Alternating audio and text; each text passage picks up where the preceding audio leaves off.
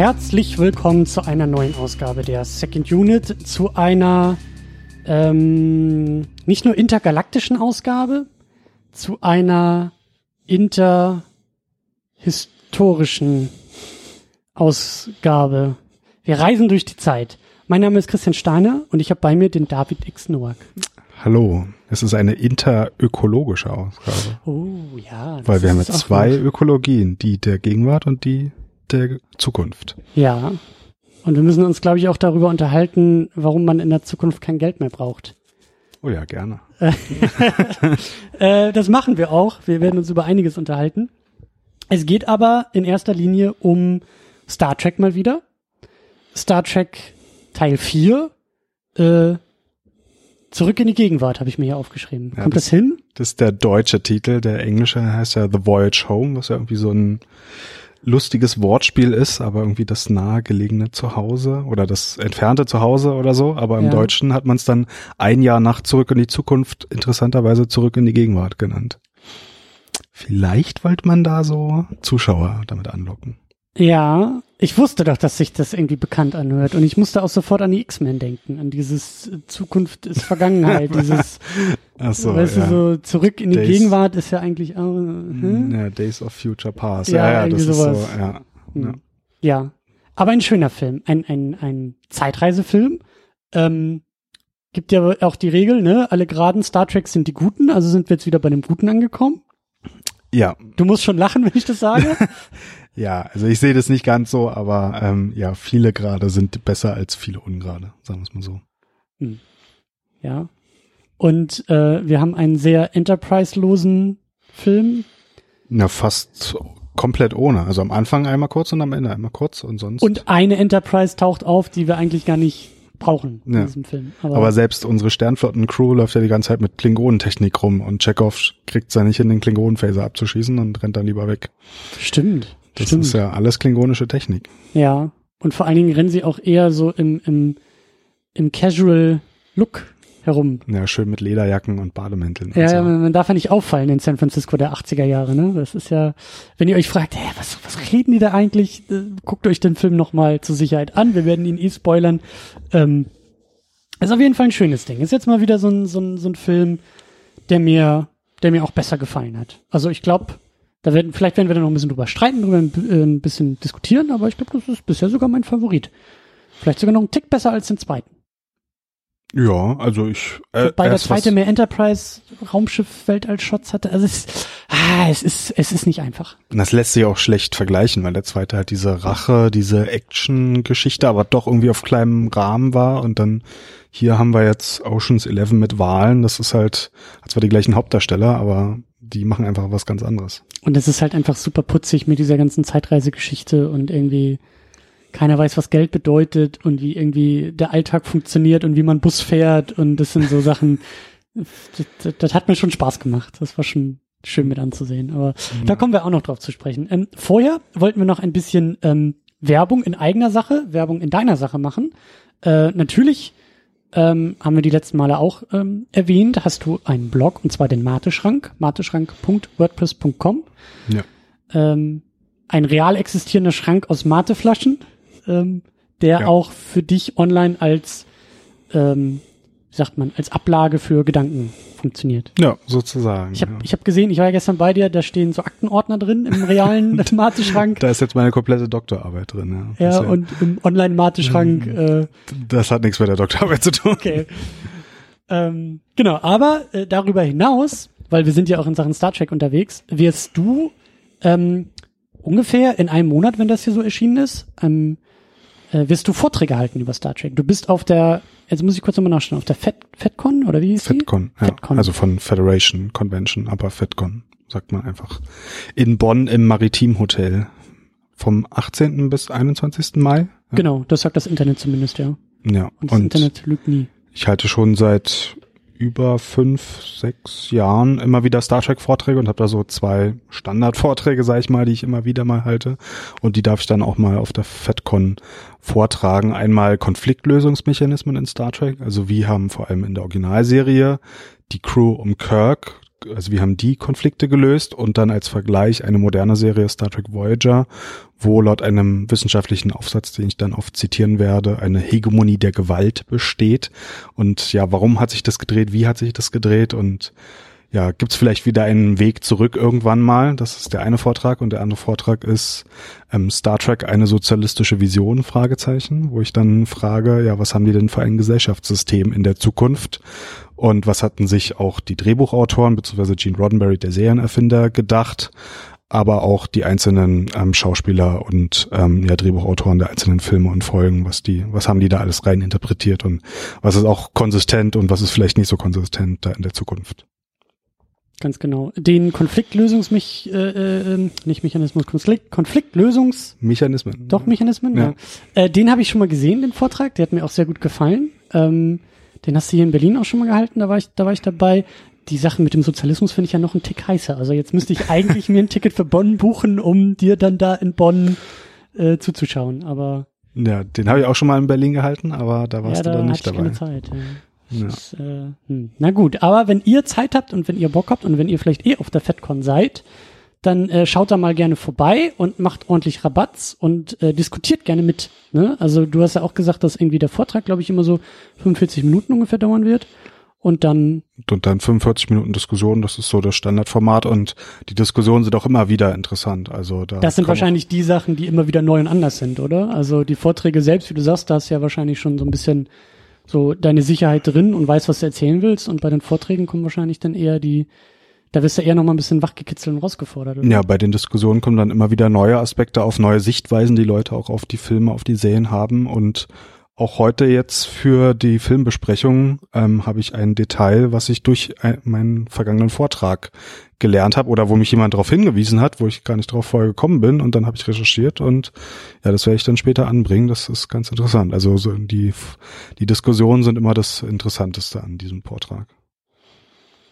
Sehr schön. Also seid nochmal dran erinnert, die FedCon achtzehnten bis einundzwanzigsten fünften in Bonn, da könnt ihr euch auch nochmal durch das Programm dann schauen, wann genau die Vorträge sind. Ich glaube, Konflikte sind irgendwie am Samstag von elf bis zwölf ungefähr oder zwölf Uhr dreißig irgendwie dann.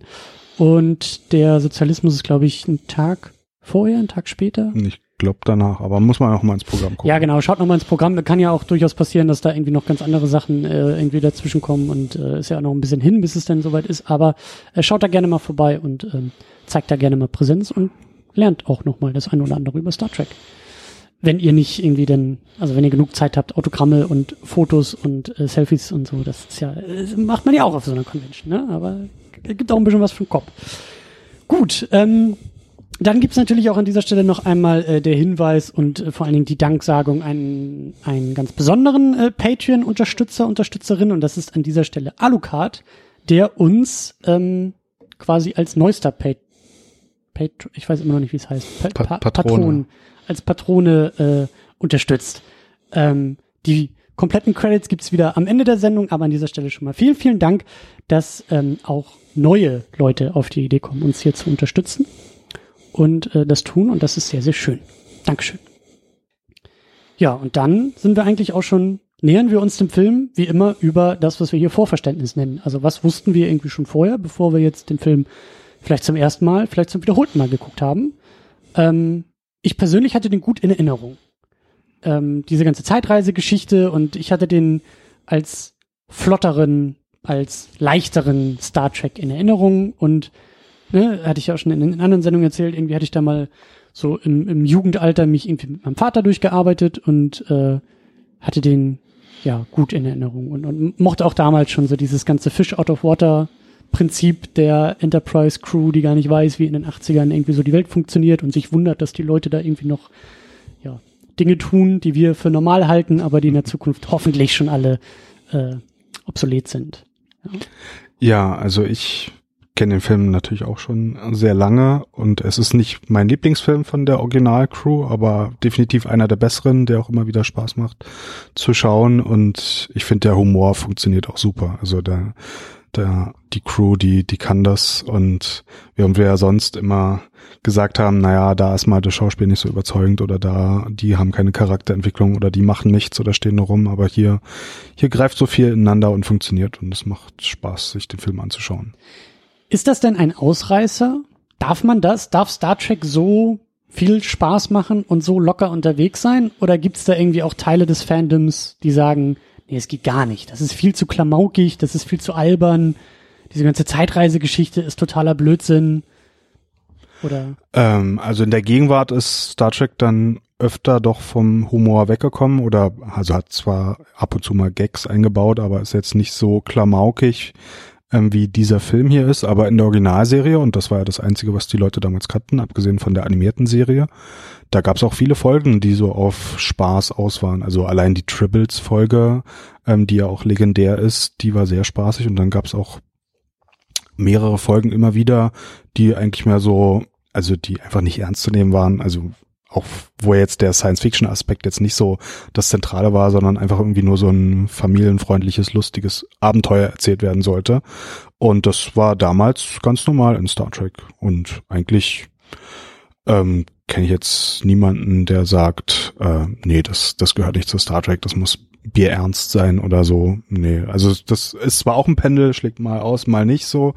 Hier dann besonders und kommt auch in den Kinofilmen so nicht wieder. Ähm, aber es gehört eigentlich dazu, zu Star Trek. Schön, schön, schön, schön. Mir hat er ja, wie gesagt, gut gefallen. Deswegen hatte ich ein bisschen Angst, dass ich jetzt der doofe Noob bin, der sagt, oh, das ist doch ein toller Film. Und alle sagen, bist du bescheuert, das geht gar nicht. Das, äh, das ist so ein... Nur die Normalos da draußen finden den Film toll, aber wir Star Trek-Fans, wir sind der Meinung, das und dann äh, muss ich mir da was anhören. Aber das ist doch schon mal gut. Ähm, ja, Star Trek vier, zurück in die Gegenwart.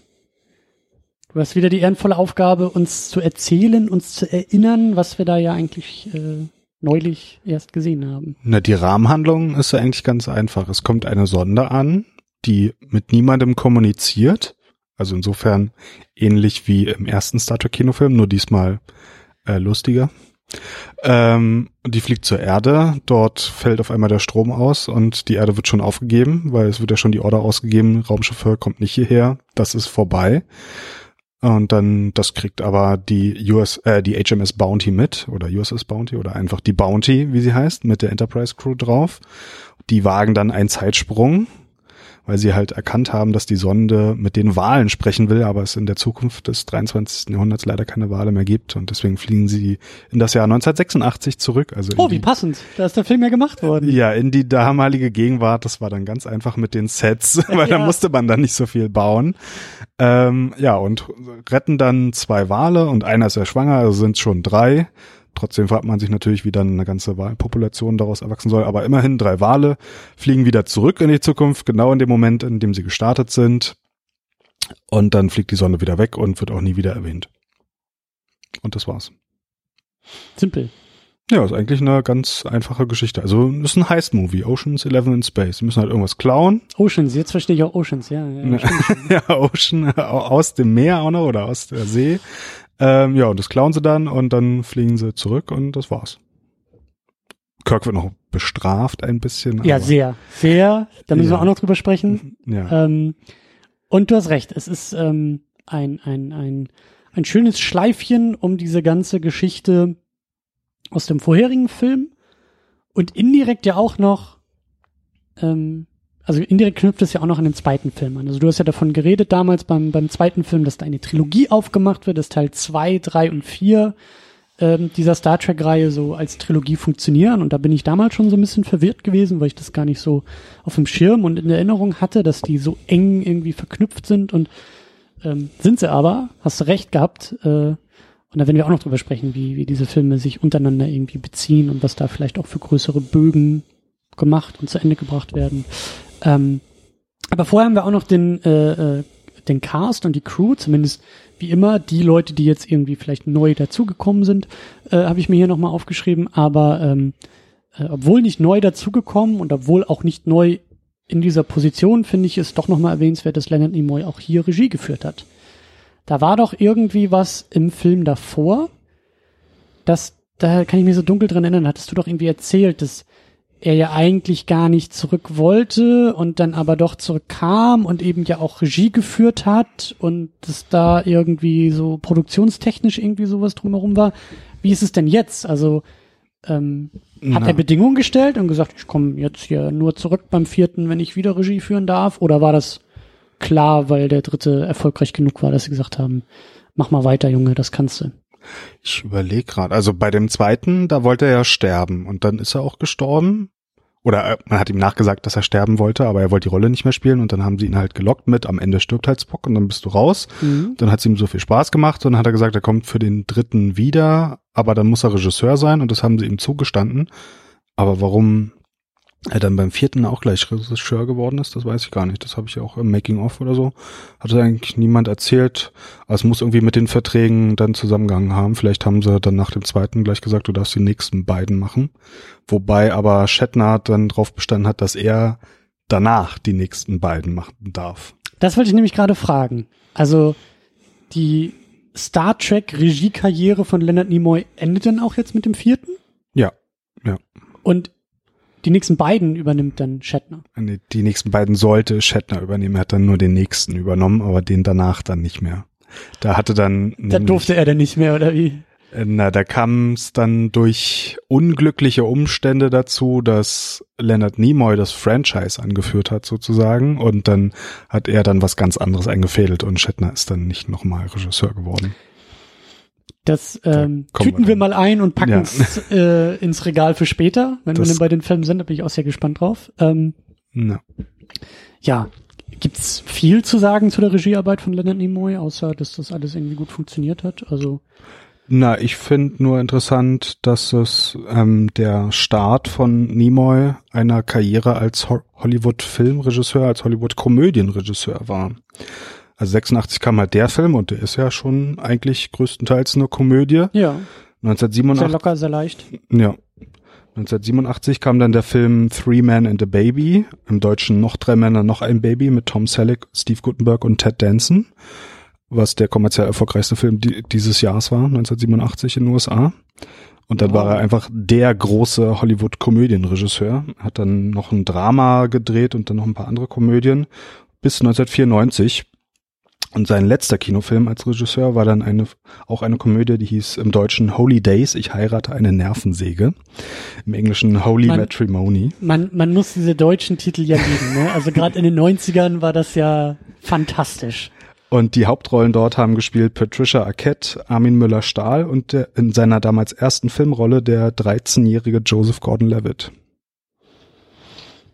Ja. Man hört jetzt gerade nicht, wie, wie Christian ist halb umgefallen. Wie alle Synapsen in mir explodieren. Ähm, okay. Ja, also vierundneunzig, als Nimoy dann seine Komödien-Regisseur-Karriere an den Nagel gehängt hat, hat dann Joseph Gordon-Levitt mit seiner Schauspielfilmkarriere angefangen.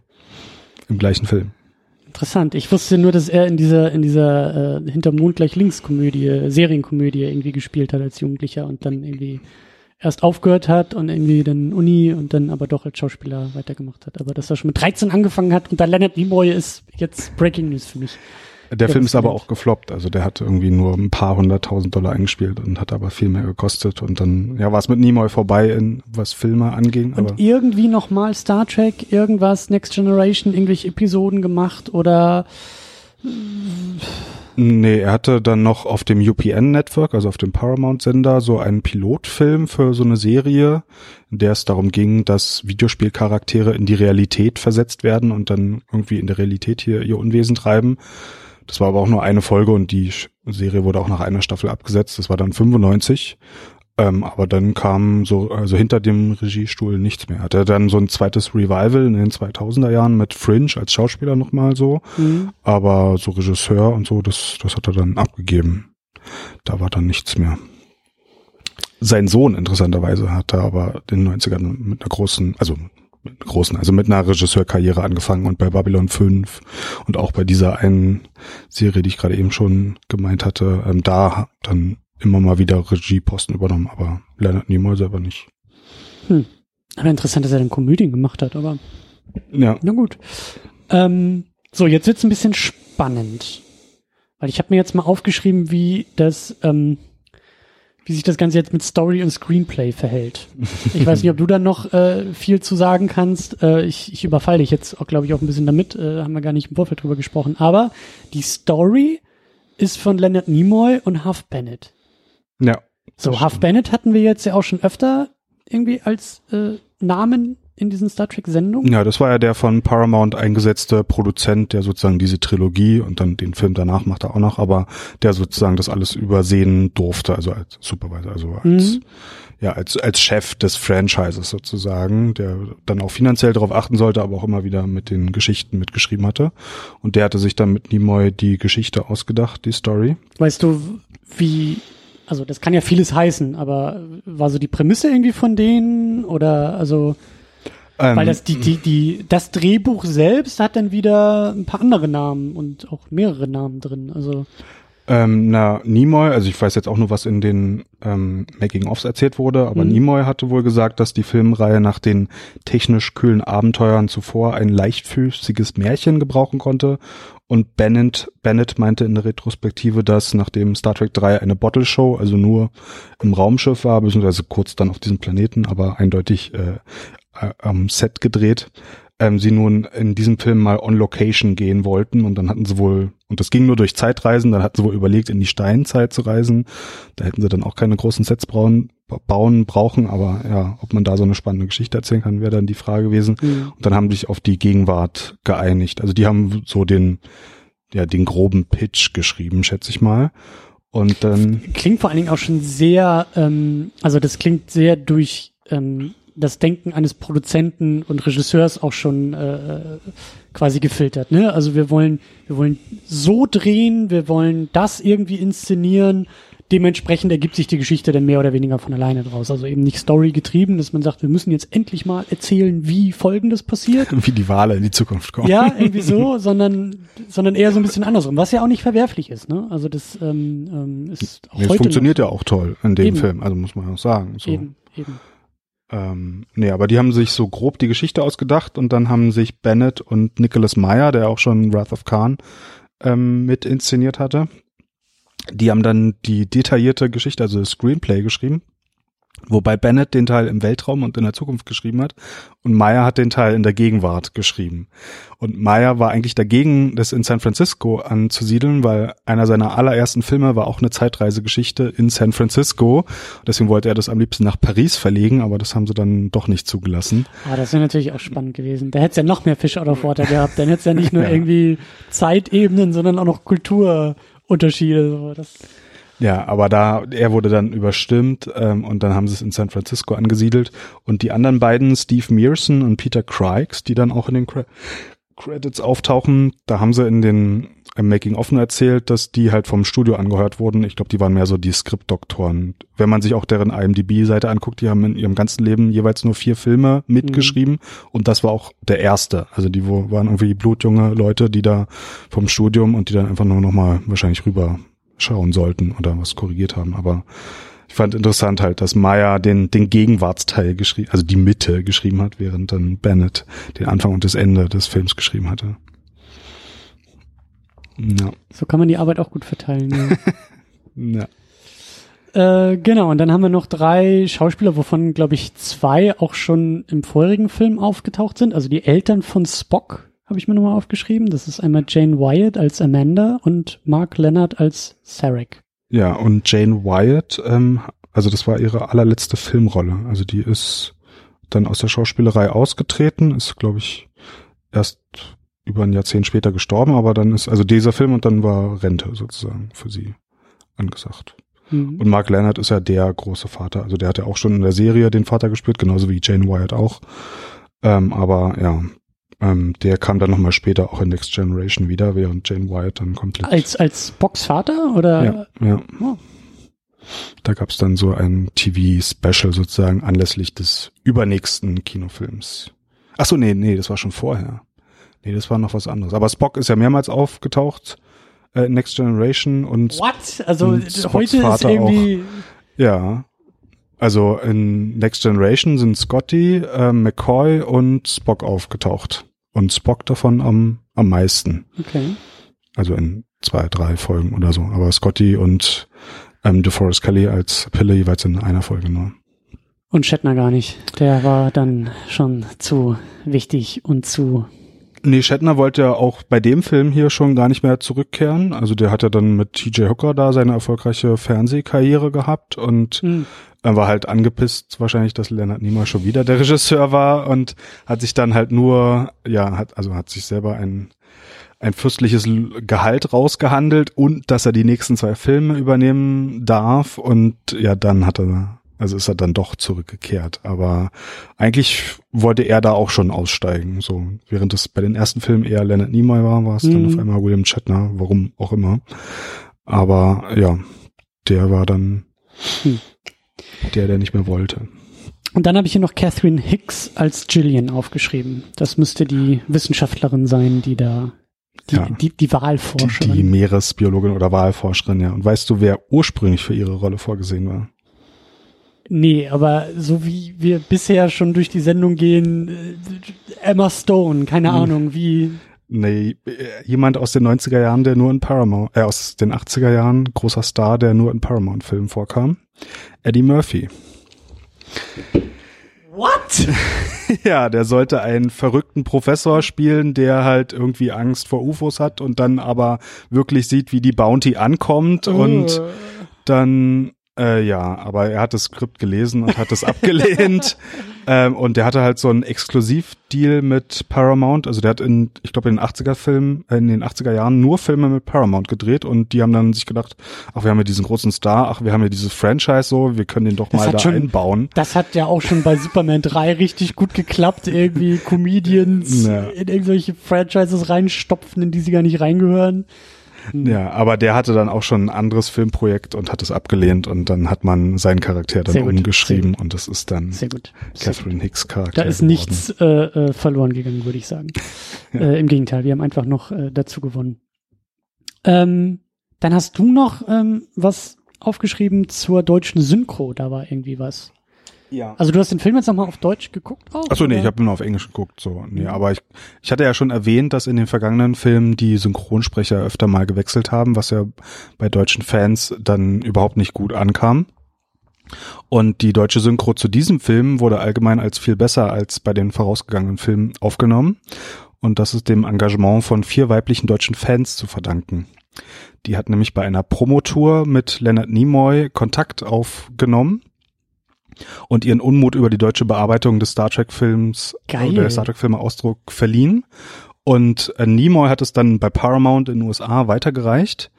Ähm, und man erreichte dann, dass der deutsche Verleih bereit war, Rat von fachkundiger Seite anzunehmen. Und die vier Frauen gründeten dann das Standby-Team und erhielten den Auftrag, das deutsche Dialogbuch nach Fehlern durchzusehen und darauf zu achten, dass der Trek-typische Jargon all- eingehalten wurde. Wie geil ist das denn, bitteschön? Ja, das waren so wirklich... in, also nicht in, in Character, nicht in Universe, aber wirklich Experten der Materie sozusagen. Ja. Und die haben dann, ja, durchgesetzt, auch, dass die Synchronisation von München nach Berlin wieder zurückgeht oder was andersrum? Aber du äh, weißt, nee, andersrum, von München, äh, von Berlin wieder nach München, weil dann konnten wieder die alten Sprecher angehört werden, weil die zwischendurch hatte die Synchronfirma gewechselt und dann waren halt ganz andere Sprecher und dann haben die halt wieder gesorgt, dass es wieder zurückging. Und das Standby-Team hat bis Star Trek Nemesis, also bis zweitausenddrei, bis Star Trek zehn, ähm, weiterhin die deutsche Synchronisation. Das waren immer beraten. Diese vier Frauen. Ja. Wie großartig ist das denn? Du weißt aber nicht zufällig die Namen, kann man die irgendwie... Ach so. In der deutschen Memory Alpha, das ist ja das Star Trek Wiki, da kann man auch nachschauen. Ich habe jetzt die Namen nicht aufgeschrieben. Ich habe das auch neulich erst gelernt bei Trek am Dienstag in einer Sonderfolge zu Synchronisation. Ich wusste das auch nicht, aber ähm, ja, das fand ich äußerst interessant. Das ist ja geil. Das können wir sonst irgendwie nochmal in den Kommentaren oder so nachreichen. Ja, das das finde ich heiß, dass da wirklich dann auch noch vier Frauen dann, dann so ein bisschen äh, ja der Leidenschaft irgendwie auch noch Ausdruck verleihen und dass es irgendwie gehört wird und das ist so eine schöne, eine schöne Geschichte. Also auch noch vorm Internet, da muss man dann irgendwie wahrscheinlich persönlich Kontakt zu Leonard Nimoy aufnehmen und sagen, fix it! Ja, das, das ging noch nicht so einfach damals, aber sie haben es geschafft. Das ja, geil. Ist ja schon beeindruckend. Ja, geil. Und dann auch so lange dabei geblieben, das ist doch geil. Schön, schön, schön. Ja. Und damit kommen wir auch schon zum Film und zum Film selber und zur Geschichte und zu all dem, was wir da so gesehen haben. Äh, ich will an allererster Stelle ein bisschen ähm, unmutlos werden, weil ich werde den Film, glaube ich, sehr viel loben. Wie gesagt, der hat mir sehr gut gefallen. Ähm, für meinen Geschmack, und ich bin da, glaube ich, nicht allein, aber für meinen Geschmack ist es zu wenig von Enterprise gewesen. Also ich hätte noch scheißegal warum. Also meinetwegen, also sie haben es ja versucht, am Ende dann nochmal irgendwie so einen stimmungsvollen Flug und die neue Enterprise siebzehn null eins A ist jetzt endlich da und das war ein bisschen zu knapp. Also da hätte man ruhig die Viertelstunde, die in so einen Film reingehören, einfach am Ende dann so, weißt du, alles auf einmal ja. irgendwie in Zeitlupe und schöne Musik und irgendwie ein bisschen durchs Weltall und so. Da, da war ich ein bisschen, bisschen, bisschen enttäuscht. Ja, sonst äh, lobe ich es ja auch immer, wenn es tolle Kamerafahrten um die Enterprise rumgeht, wie die legendäre im ersten Film, aber ich fand es jetzt hier nicht schlimm, weil ich meine, die... Ja, aber war es denn nicht zu wenig? Ist das nicht, denk, denkst du dir nicht irgendwie, ist dein Auge da nicht ein bisschen enttäuscht, dass es da halt nicht... Nee, ich finde den klingonischen Bird of Prey auch geil. Also es ist auch ein, ein herrliches Design und auch ikonisch ist zwar das Design der anderen, also der anderen Seite sozusagen, aber finde ich auch super. Und dann fliegen sie halt mal mit einem anderen Schiff rum und nennen es auch noch die Bounty.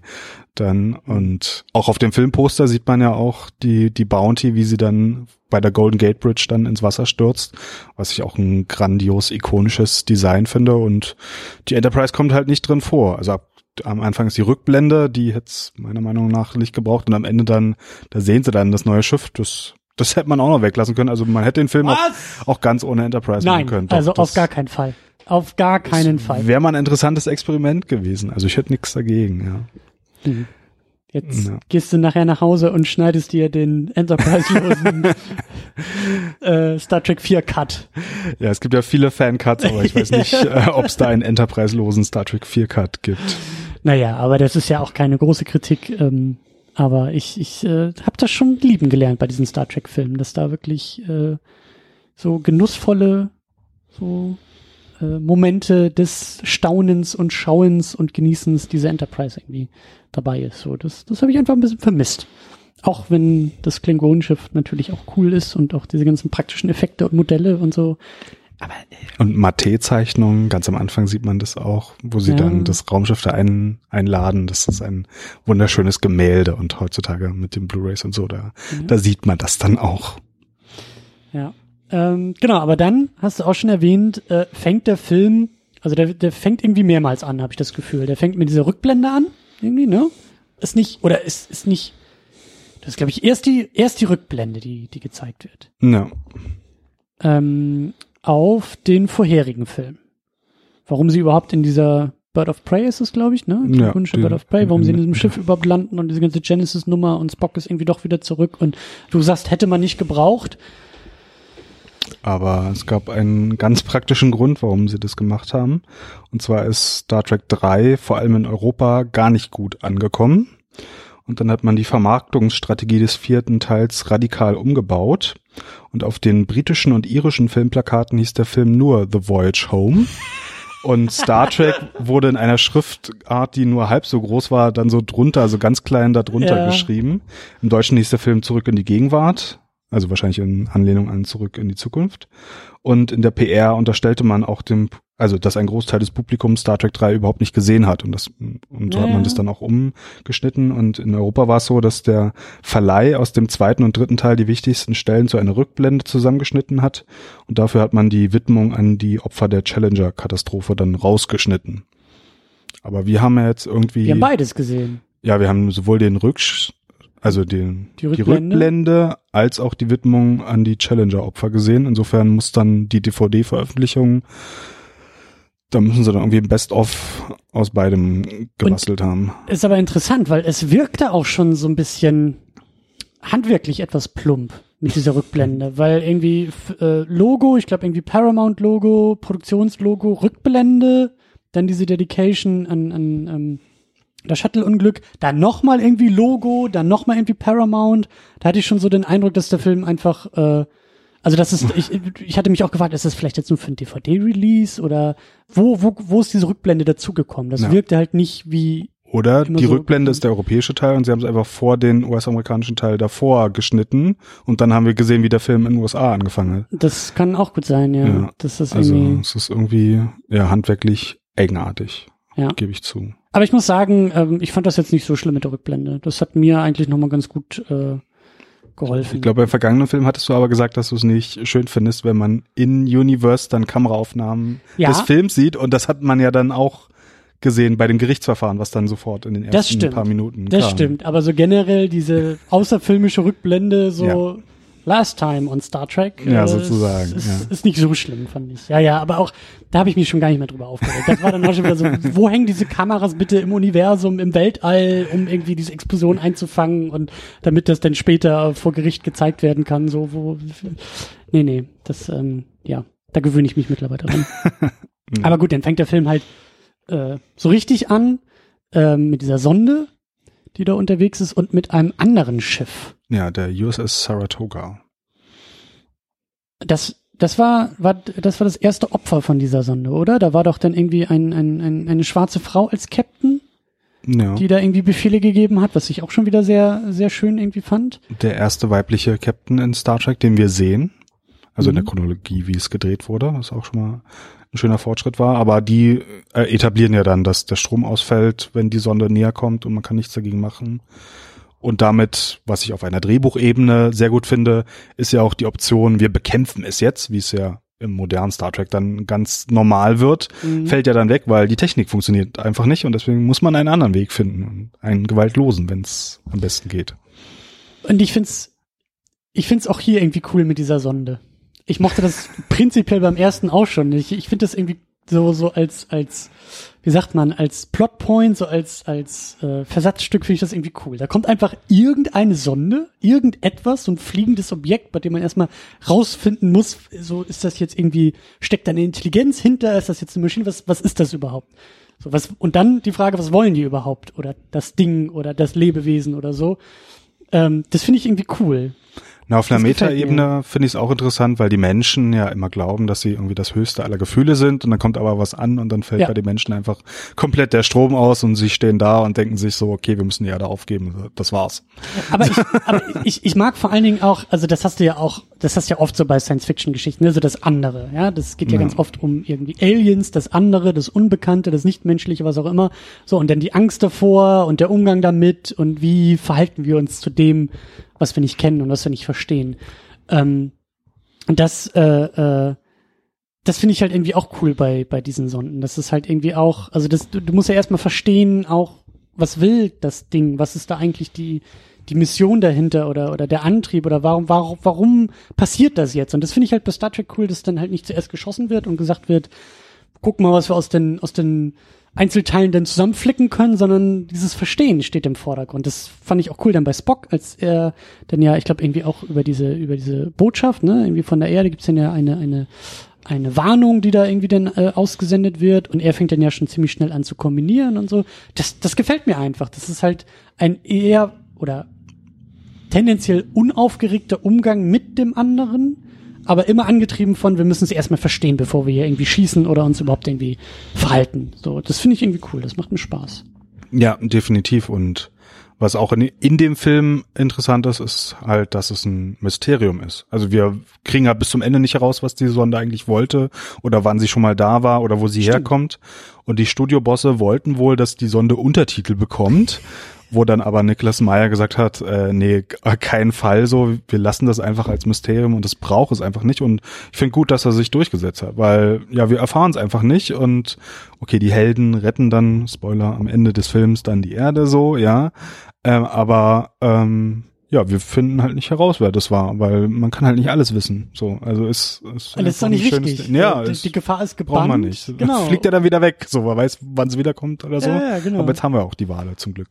Ja, und das natürlich auch so als warnender Hinweis, ne? Vielleicht sollten wir dafür sorgen, dass die Wale nicht schon wieder verloren gehen, weil du weißt ja nicht, ob die Sonde irgendwann mal zurückkommt und dann wieder irgendwie Ärger ja. macht.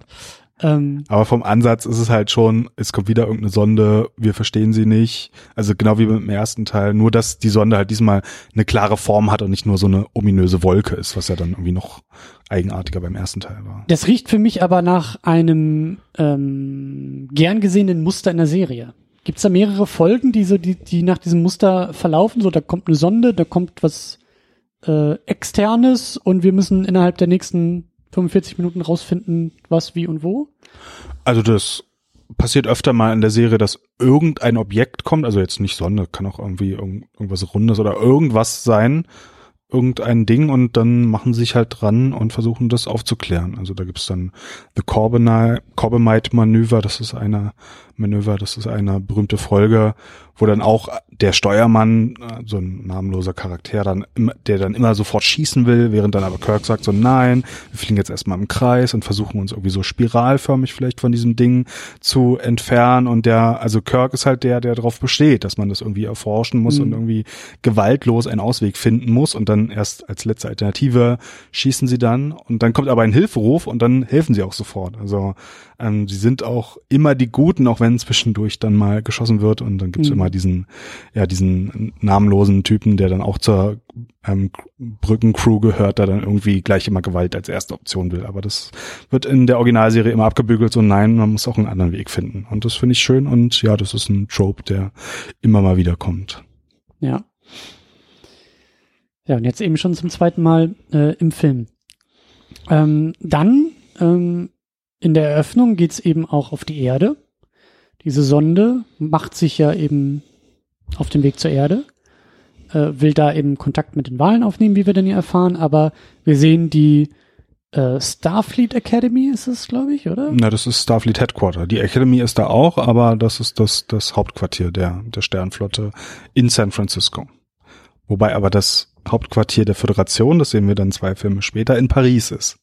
Also die politische Führung... Moment, aber die politische Führung ist in Paris und die militärische, wenn man die Sternflotte als Militär sehen will, okay. Die sitzt in San Francisco. Und war deshalb auch die Idee dann in Paris irgendwie? Nee, nee, sehen, das oder? war okay. Das war was anderes. Aber okay. Paris kommt dann in Star Trek sechs vor und dann auch in der aktuellen Serie. Also kommt dann später öfter mal ähm, vor, aber da ist es rein San Francisco. Und ähm, achso, weil Shatner ja überlegt hatte, dass er nicht zurückkommen will, gab es dann für diesen Film schon zum ersten Mal die Idee, dass man einen Sternflotten-Akademie-Film drehen könnte mit den jungen Varianten, dann halt ohne Shatner und ohne Nimoy. Ähm, aber, aber schon mit Spock und Kirk, oder wie? Ja, in also jungen Jahren. Dann. In, in den jungen Jahren sozusagen, mhm. also wie sie sich kennengelernt haben oder wie sie da auf der Akademie waren oder falls sie überhaupt gemeinsam auf der Akademie waren, das ist ja... Mhm. In Star Trek elf wurde es ja dann irgendwie mal erzählt, aber sonst war das immer wieder so eine Idee, die dann alle paar Filme aufkam, dass man dann so einen Akademiefilm drehen könnte. Ähm, haben sie aber nicht gemacht, aber trotzdem haben sie San Francisco. Und warum San Francisco? Gibt es da irgendwie einen Grund oder ist es einfach nur, weil Hippie-Kultur und das äh, passt schon irgendwie auf, äh, auf das, was nachher Star Trek wird? Oder? Ich habe keine Ahnung. Gab's das warum. In der Serie denn schon? In der, in der Serie waren wir nie auf der Erde in, im dreiundzwanzigsten oder also in der Zukunft sozusagen, sondern nur auf, auf der Erde in der Gegenwart oder in der Vergangenheit. Mhm. Aber ob das mal erwähnt wurde, dass das in San Francisco steht? Ich glaube nicht, aber ich bin mir nicht sicher. Mhm. Müssen wir nochmal nachschauen. Ja, aber San Francisco, ich würde einfach sagen, Mitte der achtziger Jahre, Hollywood immer, wird immer teurer, Los Angeles wollte man nicht drehen und dann hat man sich halt eine Location ein paar Stunden weiter nördlich ausgesucht, wo man dann drehen Und sieht kann. Natürlich auch geil aus mit der Golden Gate Bridge. Und, ja, das äh, ist natürlich ikonisch. Ja. Wie gesagt, auch auf dem Filmposter, das kennt halt auch jeder überall ja, so. Ja. Ähm, und sonst haben sie generell viel in verschiedenen Ecken Kaliforniens gedreht.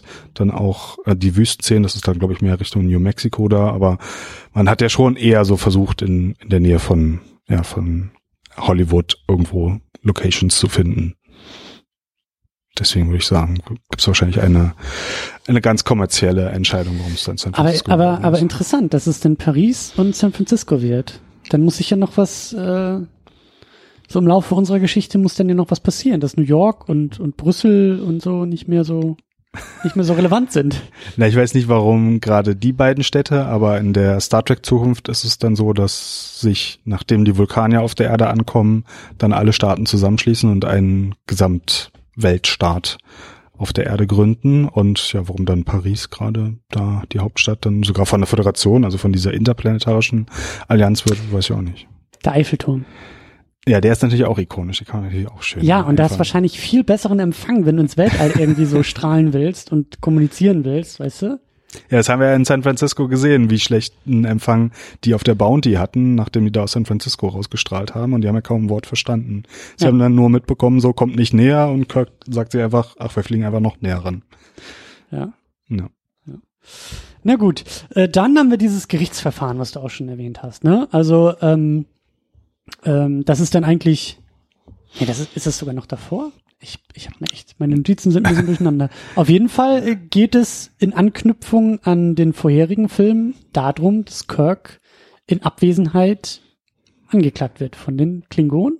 Na, es wird halt irgendwie so eine Fake-News-Story aufgemacht, dass er die Entwicklung der Genesis-Waffe halt forciert hätte, um dann von seiner geheimen Basis fernab der Erde die Klingonen angreifen zu können, was natürlich, wo wir die Filme gesehen haben, wir meinen, äh, was nicht passiert ist. Ähm, aber ja, da, also finde ich auch interessant, dass Föderation und Klingonen anscheinend diplomatische Beziehungen haben, was vorher auch nicht so groß gezeigt wurde, sondern sonst war das ja eher immer dieser kalte Krieg im Weltall. Und man das hat mich auch überrascht als äh, mhm. Neuling in dieser ganzen Sache. Ich hätte nicht gedacht, dass äh, die diese Parteien überhaupt so miteinander ähm, kommunizieren. Ich dachte, das wäre immer so eine so eine feindliche äh, Nee, feindliche das, Gegenüberstellung, aber das, dass man da auch so... Ne, wir hatten ja noch nicht viele Szenen auf der Erde im, im dreiundzwanzigsten Jahrhundert, aber da, ähm, ich glaube, das wird dann zum ersten Mal gezeigt, dass da Klingonen auch auf auf der Erde sind, und dann im, im sechsten Teil sieht man sogar, dass die Romulaner auch eine Botschaft haben, und das ist halt anstatt, also anscheinend ganz normal ist, dass die diplomatische Beziehungen untereinander haben. Ja, und die Klingonen wollen jetzt irgendwie diesen einen flüchtigen, verbrecherischen Starfleet Admiral anklagen, ähm, wobei auch ein bisschen komisch ist mit Judikative und Exekutive, weil ja der Präsident der Föderation anscheinend diesem Gericht vorsitzt, also jemand aus der Exekutive, also so von der Gewaltenteilung her ist es eher kritisch zu sehen. Ähm, ja, aber dann wird halt dieses Verfahren aufgemacht, und das wird ja dann ganz am Ende erst aufgelöst, also das spielt ja dann erstmal keine Rolle, weil jetzt ist ja eh erstmal Weltenuntergang und die Sonne kommt. Hm. Ja.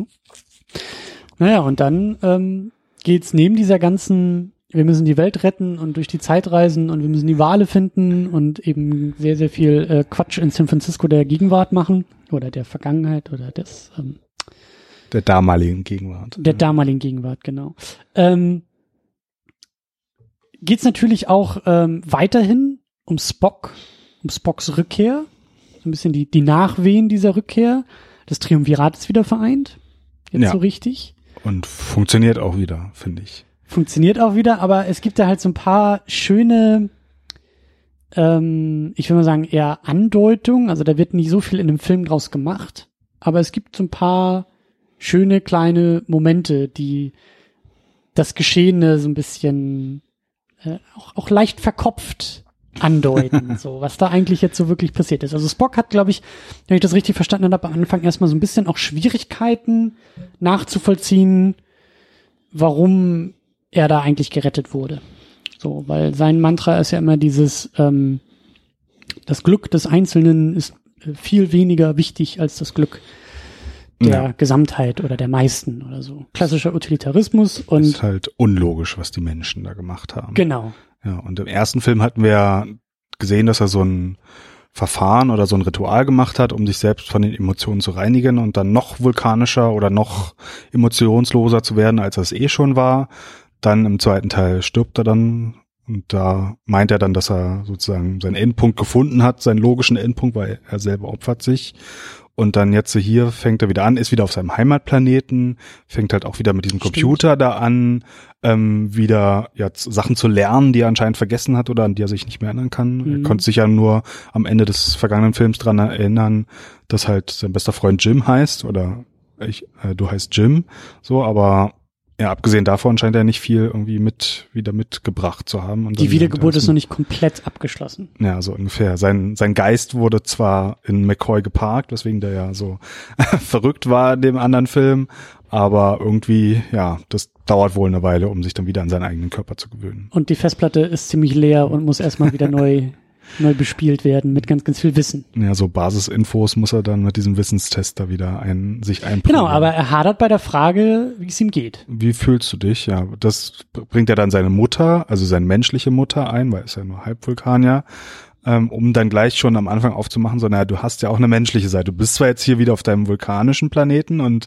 lernst jetzt erstmal gerade wieder vulkanisch, wie man lebt, so, aber eigentlich hast du auch noch eine andere Seite, die dann in der Serie und in den Filmen ja immer unterschiedlich stark dann ausgeprägt war, so. Und am Ende des Films, das war eigentlich ein Blooper, das sollte eigentlich gar nicht rein, aber da sehen wir ihn sogar lachen. Das hat er auch vorher noch nicht so gemacht, wenn er in Character Spock war. Das ist mir gar nicht aufgefallen, habe ich glaube ich gar nicht so. Als die Bounty dann im Wasser ist und die alle dann so reinplumpsen, dann steht halt auch Nimoy da und lacht einfach mit, weil alle anderen sich auch freuen und lachen und ein bisschen im Kreis schwimmen und er macht da einfach mit. Und das war irgendwie ein Fehler, weil eigentlich ist irgendjemand von den Kameratechnikern ins Wasser gefallen ja. und der fand es einfach nur lustig, so, aber sie haben es dann einfach im Film gelassen. So, aber das gibt dann natürlich Spock dann noch mehr Menschlichkeit, weil er dann wieder, ja, sozusagen seine menschliche Seite mehr begrüßt oder mehr annimmt oder mehr hervorhebt. Ja, und das ist, das ist der mittelgroße Bogen, den er hier im Laufe des Filmes geht und eigentlich ja, wenn man das dann an die anderen beiden Filme anreiht, eigentlich so der große Bogen, der da auch abgeschlossen wird, ne? So dieses, ja, diese Wiedergeburt ist damit mehr oder weniger abgeschlossen, ne? Also er findet auch irgendwie Ähm, neuen oder alten Zugang zu seiner menschlichen Seite. So. Ja, also während, wie gesagt, im ersten er dann immer vulkanischer, immer logischer wurde und im zweiten dann halt diesen Schritt macht, obwohl er zwischendurch ja auch übertrieben hat und seine menschliche Seite noch hatte, aber dann im dritten war er dann nicht und im vierten kommt er jetzt wieder und ist halt wieder halb Mensch, halb Vulkanier und insofern hat man diesen drei Filme-Bogen ja dann beendet, dass, dass man dann beim fünften sozusagen da weitermachen könnte, wo die Serie aufgehört hat. Die Crew ist wieder zusammen, er ist wieder halb Mensch, halb Vulkanier und er akzeptiert beide Seiten und dann kann man dann wieder zusammen gemeinsam Abenteuer Alles erleben. Wie früher. Sozusagen, sie sind nur ein bisschen älter, aber ja. Ja. Und dann äh, gibt's in einem, gibt's, oder am Anfang ist es, ist es glaube ich noch eher, es gibt so einen ganz schönen Moment, als dann eben, ähm, ja, Spock zurück ist und, und äh, nach seinem Training und irgendwie da auf dieser Bird of Prey, sie sind dann ja unterwegs, sie wollen dann ja aufbrechen und zurück auf die Erde und dann kommt Pille nochmal zu ihm und, und fängt an, ihn so ein bisschen zu, nachzuhaken und ein bisschen zu bohren, weil er ist natürlich nicht nur als Mediziner, sondern natürlich auch als Mensch sehr, sehr daran interessiert, was ist denn da nun auf der anderen Seite? Nun erzähl doch mal, ne? Wie sieht's denn da aus? Was hast ja. du erlebt? Wie ist das? Wie fühlt sich das an? Und Spock ähm, disst ihn da eigentlich nur so zur Seite und sagt, naja, dazu müsstest du selber mal erlebt haben, was ich erlebt habe, damit wir uns hier überhaupt austauschen könnten. Und ja, die piesacken sich wieder liebevoll, so wie sie es sonst auch gemacht haben. Insofern da ist das Triumvirat wieder bei der Arbeit, ist sozusagen. Ja, der, der, der, ich will sagen urmenschlich, aber der, der noch menschlichere Pille, der natürlich, äh, ne, diese Fragen, die sich die Menschheit seit ewig stellt, da loswerden will und so. Hätte man auch ein bisschen mehr draus machen können, ne? Also, es war jetzt für so einen, für so einen knuffigen, ähm, äh, Moment, der halt zeigt, so, alles nähert sich wieder dem alten Zustand an und äh, alle sind wieder zurück und alles ist wieder dufte. Aber irgendwie ist die Frage ja durchaus berechtigt. So. Und ich, ich, also sie haben ja nicht wirklich viel draus gemacht aus der Tatsache, dass Spock mal tot war. So, auch nicht, auch nicht Kirk, der dann irgendwie bei einer ruhigen Minute, dann nachdem irgendwie die Abenteuer überstanden sind und er endlich wieder in dem Sessel seiner Enterprise sitzen kann oder so. Er fragt ihn da ja auch nicht großartig aus, ne? Oder? Ja, ich habe das aber eher in dem Kontext gesehen, dass man jetzt nicht das Publikum, welches vielleicht den dritten Teil nicht kennt, irgendwie überfrachten will mit irgendwie der Fortführung von Storylines aus dem dritten Teil, den ja anscheinend eh viel weniger oder keiner ja, gesehen hat. Kann auch sein, ja. Ähm, da gibt's ja, bevor sie in diesem, in der Bounty sind, gibt's ja auch diese eigentlich urdämliche Szene, wo dann die ganze Crew nochmal vor dem Raumschiff steht und Kirk läuft nochmal ab und sagt nochmal zu jedem so, Mister Scott, Mister Bones, Mister Spock, so, wo man sich denkt, äh, die kennen sich hier seit Jahrzehnten, die wissen alle, wie sie heißen und sie wissen auch alle, dass alle da sind, aber es ist halt einfach nur eine Szene, um dann die Schu- Zuschauer einzuführen, so, hier, guck mal, vielleicht habt ihr diesen Namen schon mal gehört, aber jetzt habt ihr auch ein Gesicht dazu, wer wer ist. Darf ich vorstellen, äh, liebes Publikum? Ja, das ist so und dann macht man da diese paar Szenen, die auch sprachlich interessant sind im Englischen, dann wo McCoy nochmal nachhakt zum dritten Teil sozusagen oder zum zweiten Teil der Trilogie. Ja, aber dann wird es nicht weiter aufgegriffen, weil man will ja dann da seine familienfreundliche Abenteuerkomödie. Geht dann mehr erzählen. Um den Spaß und die Reise ja. und äh, das Abenteuer, das ja, stimmt schon. Das klar. Philosophische ist da jetzt nicht so groß. Schade eigentlich. Nicht so groß. Schade eigentlich. Aufgehangen. Ja. Ähm, ich hätte mich gefreut, wenn das noch ein bisschen mehr, mehr Thema gewesen wäre. Ähm, ja. Und dann kommt die Reise durch die Zeit, da musst du mir auch noch mal ein bisschen helfen, weil ähm, ich habe das, also ist lange her, dass ich den gesehen habe, aber ich habe das auch gar nicht so ähm, so naheliegend in Erinnerung, dass dann, ja klar, eine Reise durch die Zeit. Also ich dachte, das ist irgendwie wie so, wie so oft eher so ein Unfall, der passiert und dann ist man irgendwie im falschen Winkel um die Sonne geflogen und der Mond stand irgendwie so am Horizont, dass man dann irgendwie, und das war ein Schaltjahr und deshalb ist dann irgendwie alles und ne, das ist ja, also die Variante von Zeitreisen gibt's ja, aber wie war das jetzt hier? Na, sie sind fast auf Warp zehn beschleunigt und um die um die Sonne herum, also Slingshot-Effekt. Also einmal so sozusagen ah, Anlauf nehmen. Das Superman-Prinzip. Dann darum, na, Superman macht's ja bei der Erde, oder? Bei der Sonne? Ja, nee, er macht's bei der Erde. Ja, aber wenn du halt Erde schnell zurück. um ja. Erde, Sonne, ist doch alles das Gleiche, aber schnell rumfliegen und schon reist du durch die Zeit. Ja, aber also das mit der Gravitation und man nimmt das mit, um dann Schwung zu holen, das gibt's ja in der Astronomie wirklich, also die Voyager-Sonde oder so oder verschiedene mhm. Sonden nutzen das ja wirklich, da kriegt man dann nochmal einen Drive mehr. Und eigentlich bei Star Trek geht's halt nicht über Warp neun Komma neun hinaus und irgendwie beschleunigen sie dann aber immer weiter und dann noch um die Sonne rum und dann, ja, keine Ahnung, kann man sich einen Zeitpunkt in der Vergangenheit aussuchen, an dem man dann rausfällt. Nach einer sehr interessanten C G I-Animation. Ja, aber auch da, wie bewusst konnten sie eigentlich wählen, wo sie hinwollen? Also Äh, keine Ahnung. Ich glaube, in der Serie kam das auch schon einmal oder sogar zweimal vor, wo dann auch irgendwie irgendwie Notfall, wir müssen jetzt in die Vergangenheit, oder einmal war es sogar ein Unfall. Ich glaube, da da wollten sie zur Erde der Gegenwart fliegen und sind dann aber falsch um die Sonne geflogen und waren dann auf einmal in den sechziger Jahren, was sie gar nicht wollten. Ähm, und hier haben sie es dann mal mit Absicht gemacht, aber ja, es ist einfach nur eine Abkürzung. Also, ja. Na gut, dann machen wir das. Ich glaube, das ist wissenschaftlich nicht unterfüttert, was sie da gemacht haben. Dann machen wir das wie bei Looper, ne? Ich weiß nicht, ob du den mal gesehen hast, ja, aber da sagt Bruce Willis ja auch so schön, wir könnten jetzt hier stundenlang Grafiken auf irgendwelchen Servietten aufmalen, aber Junge, darum geht's nicht.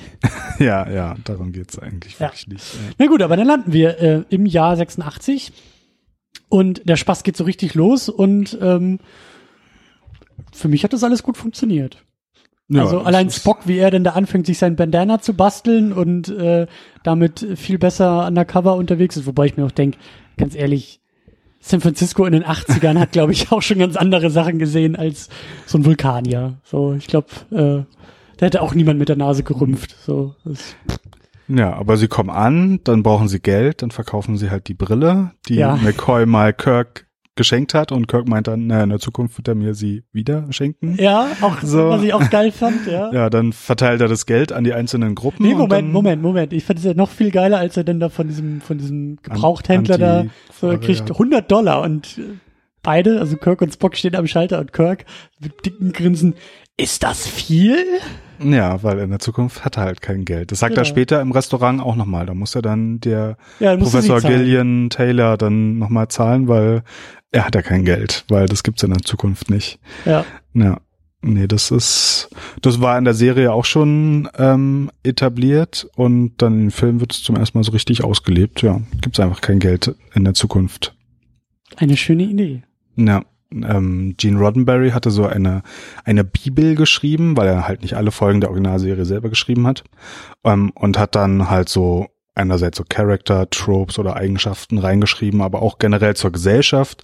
Und da war er halt der Meinung, ähm, hier, wir haben zwar gerade den sogenannten Kalten Krieg zwischen sowjetischem Realsozialismus und dann halt dem, dem westlichen kapitalistischen mhm. Modell, aber wir werden keine Aussage dazu treffen, wer gewonnen hat, sondern die Technik, die wir darstellen, sollen einfach nur eine logische Weiterentwicklung der Technik, die wir heute haben, dann nur halt in der Zukunft sein. Und ja, die Menschen sollen mal unter sich sozusagen ausmachen, wie jetzt der Kalte Krieg ausgehen soll. So, aber da wollte er sich nicht positionieren und ähm, er selber war Humanist und meinte halt, ja, alle Menschen sind gleich, wir brauchen keine Religion, ähm, und hatte sich ja dann auch als Trick ausgedacht, naja, wir haben halt so einen Replikator, damit kann man dann halt alles Mögliche zusammenbasteln lassen und wir haben auch noch den Beamer, was ja auch technologisch wahrscheinlich artverwandt oder ähnlich ist. Ähm, und ja, dann hat man auch das Ressourcenproblem. Transport, genau, Ressourcentransport, alles gelöst. Ja, ist alles gelöst und dann kann man halt Geschichten ohne Geld in der Zukunft erzählen. Ist halt ein Sci-Fi-Ansatz. Babylon fünf hat ja einen anderen Ansatz. Da gibt's ja auch Gehaltsverhandlungen und Streiks und so. Also kann man auch anders erzählen, aber in Star Trek wird's halt so erzählt. Hm. Und deswegen haben sie keine Erfahrung mit Geld oder was Geld ist. Oder allein das Konzept Geld kennen sie ja nicht. Also Klingonen und so haben ja auch Geld, aber an, unter sich kennen sie ja das einfach nicht. Ja, und dann ist es auch kein Wunder, wenn du nicht auf die Idee kommst, passend im Bus zu bezahlen. Ne? Ja, Das hatte ich auch manchmal als Problem in den U S A. Da muss, ja, man, halt, muss man halt passend zahlen, ja. Ja, das stimmt. Ja. Das stimmt.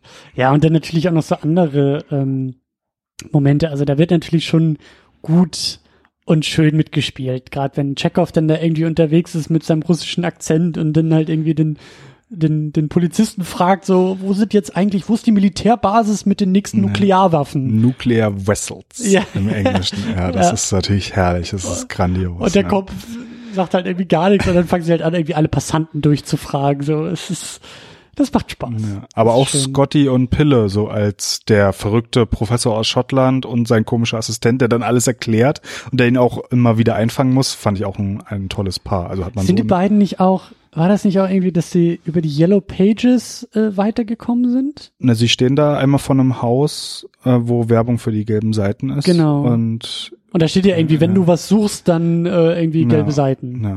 So. Und in der Szene sollte eigentlich, da war ja auch noch Sulu dabei, Sulu geht ja dann selber los, um seinen Hubschrauber da zu, zu finden. Stimmt. Ähm, da sollte Sulu eigentlich auf einen Ahnen von sich selber treffen, weil an dieser... Also an oh dieser, nein, er schläft mit seiner Großmutter. Nee, da ist ja diese gelbe Wand mit den Yellow Pages und da kommt dann so eine asiatische Frau raus und die sollte dann einen Hikaru Sulu rufen und dann sollte halt so ein, keine ah. Ahnung, fünfjähriger Junge kommen und dann sollte Sulu da stehen und dann irgendwie seinen Ur-Ur-Ur-Ur-Großvater treffen.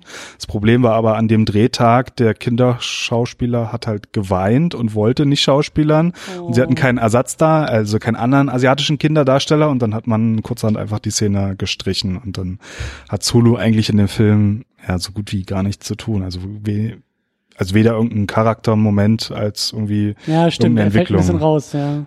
Ja, am Anfang fliegt er das Raumschiff, dann darf er den Hubschrauber besorgen und am Ende fliegt er auch wieder ein Raumschiff und sagt, ich habe mich schon mittlerweile an den Hubschrauber gewöhnt. So, aber abgesehen davon, ja, macht er ja nichts. Das also. Stimmt. Aber ich fand das, ich fand die Szene mit den Yellow Pages auch super. Das ist so eine ja. Sache, die im Jahr zweitausendachtzehn irgendwie auch nicht mehr so ganz funktioniert. Also da spürt man schon, dass sich die das war eine Geschichte ja, ja etwas, etwas ja. verändert. So. Und dann haben wir natürlich, äh, wie du gesagt hast, äh, Scotty und Pille mit dem äh, äh, schottischen Professor und seinem, seinem Assistenten und ähm, ja. dann finden sie ja da irgendwie diese Fabrik. Ja, sie haben so eine Fabrik, so eine die halt irgendwelche Leiterstoffe oder irgendwelche Stoffe herstellen und sie wollen ja dann äh, ja für ihren Wassertank halt da was haben und bieten dafür dann transparentes Aluminium als Gegenstück an, was ja dann Scotty äh, per Hand in den Mac da ein einschlägt und dann... Da muss er, er sich aber auch Form. erst dran gewöhnen, ne? Erst spricht er mit dem Computer und dann spricht er in die Maus und... Ähm ja. Dann wird ihm mitgeteilt, dass es ein Keyboard gibt und dann merkt man so, oh... Und Kirk Fletcher, einer der Produzenten, hatte auch erzählt, dass sie eigentlich einen Amiga nehmen wollten, aber Amiga wollte die Computer verkaufen und nicht nur leihen. Und dann hat er gesagt, nee, dann gehen wir halt zur Konkurrenz, halt zu Apple. Und die haben dadurch einen der wenigen Product Placement Deals überhaupt in Star Trek landen können. Weil sonst in der Stimmt. Zukunft, in der es kein Geld mehr gibt und auch keine Großkonzerne, äh, da kann man sonst halt schlecht Product Placement einbringen, aber Apple hat's halt geschafft, neunzehnhundertsechsundachtzig. Stimmt, ja. Naja, und dann muss er da per Hand tippen. ja. Was ich, was ich aber irgendwie auch, also es sind ja so kleine Momente, die halt eher auf Comedy ausgelegt sind, aber irgendwie fand ich das auch witzig und, und schön, weil ich mir dann auch so dachte, ha, dann muss ja in der Zukunft, und wenn es nur irgendwie das erste Semester auf der Academy, da muss ja dann irgendwo doch nochmal so ein Typing by Hand Äh, Exkurs gemacht werden, so dass er das irgendwie so auf die Reihe gekriegt hat. Das fand ich irgendwie so als Idee, weißt du, so ist ja, ja. heute auch noch so, wenn du irgendwie dein dein wenn du wenn du dein deine Schriftstellerzunft pflegen willst, dann lernst du zu kalligrafieren, so, weil das Jahrhunderte äh, tradiert ist, wie man das macht und so. Und dann dachte ich mir, ja, dann ist es vielleicht in der Zukunft halt so in Sachen Technik und Programmierung, dann muss man auch das irgendwie nochmal so gelernt haben, irgendwann. So. Na, fand ich, ich irgendwie hab, witzig. Ich habe im Geschichtsstudium gelernt, Sütterlin zu schreiben. Also nicht nur zu lesen, sondern zu schreiben. Und dann Was, was, was zu schreiben? Sütterlin, also Alt, Sütterlin? Altdeutsch. Ah. Zu schreiben, damit diese Quellen aus dem neunzehnten. Jahrhundert ja, dann ja. auch lesen können. Und im Master hatte ich dann auch nochmal einen Kurs, wo wir dann das gelesen haben, weil halt Quellen von vor, na, zwischen Ersten und Zweiten Weltkrieg hat es ja ähm, sich dann verändert, damit man die lesen kann, sollte man halt diese Sprache oder diese Schriftsprache können. Und deswegen haben wir das im Studium gelernt. Guck mal, ich hab's, ich hab's nie richtig gelernt, aber ich hatte halt auch teilweise Quellen in Philosophie, die dann irgendwie auch äh, ja. ne, irgendwelche Scans oder überlieferten Sachen, wo du sagst, ja, das ist irgendwie auch aus dem achtzehnten Jahrhundert oder so, und dann musst du dich da auch durchkämpfen. Ja. Aber halt genau, so diese, diese, diese Verbindung. Diese alten Techniken. Ja, sozusagen. Genau. Ja. Kulturtechniken eben auch, ne? Das ist das Schöne, was da, was da so ein bisschen durchkommt. Ja. Ja. ja. ja auf auch, jeden Fall. Auch wie er tippt, ist ja herrlich. Also das ist ja irgendwie zwei Finger oder so, und dann wird er einfach immer schneller, und auf einmal ist diese Formel da. Also das ja. ist, ja, das ist klar Comedy, aber es macht Spaß. Es ja. ist einfach nur lustig. Aber all diese Momente für sich genommen, zusammengenommen sind super. Also. Ja. Mir also, macht das, mir macht das großen Spaß. Also mir fällt jetzt kein Gag ein oder so, wo man nicht wenigstens schmunzelt. Also es ist einfach nur, ja, pures Comedy-Gold mit der Enterprise-Crew. Und Spock, der da irgendwie in den, ins Walfischbecken springt und äh, dann erstmal anfängt zu kommunizieren und äh, Na. Wo, wobei ich auch sagen muss, also ich glaube auch im Jahr sechsundachtzig waren da die Sicherheitsvorkehrungen dann doch ein bisschen unrealistisch. Also er springt da irgendwie rein, schwimmt da ein paar Bahnen und klettert danach einfach so raus, und dann kommt irgendwie auch nur sie dazu und sagt, was habt ihr da gemacht? So, das, äh, ja, das ist alles äh, nicht so ernst zu nehmen. Ich fand nur in der Szene lustig, einerseits das Schauspiel von Kirk, halt ohne was zu sagen, weil man an seinen Augen und an seinem Gesichtsausdruck dann ablesen muss, so, äh, okay, er gerät jetzt in Panik, weil ja. er sieht halt, was da Spock macht. Und was auch interessant war, dass sie eigentlich vor einem Bluescreen standen. Also die die Aufnahmen von Spock unter Wasser, die wurden separat gedreht. Und diese ganze Meute, auch mit der Professor Taylor oder Doktor Taylor oder wie sie heißt, die standen alle nur vor einer blauen Wand und mussten sich dann vorstellen, da A, wie der Wal mhm. ist, und B, wie dann Spock mit dem Wal da rumschwimmt. Aber das ist mir beim er- also bevor ich das wusste, ist mir das nie aufgefallen. Aber dann habe ich nochmal geguckt, ja, ein bisschen sieht man's, dass es ein Bluescreen ist. Mhm. Ja, was haben wir hier noch auf der Liste?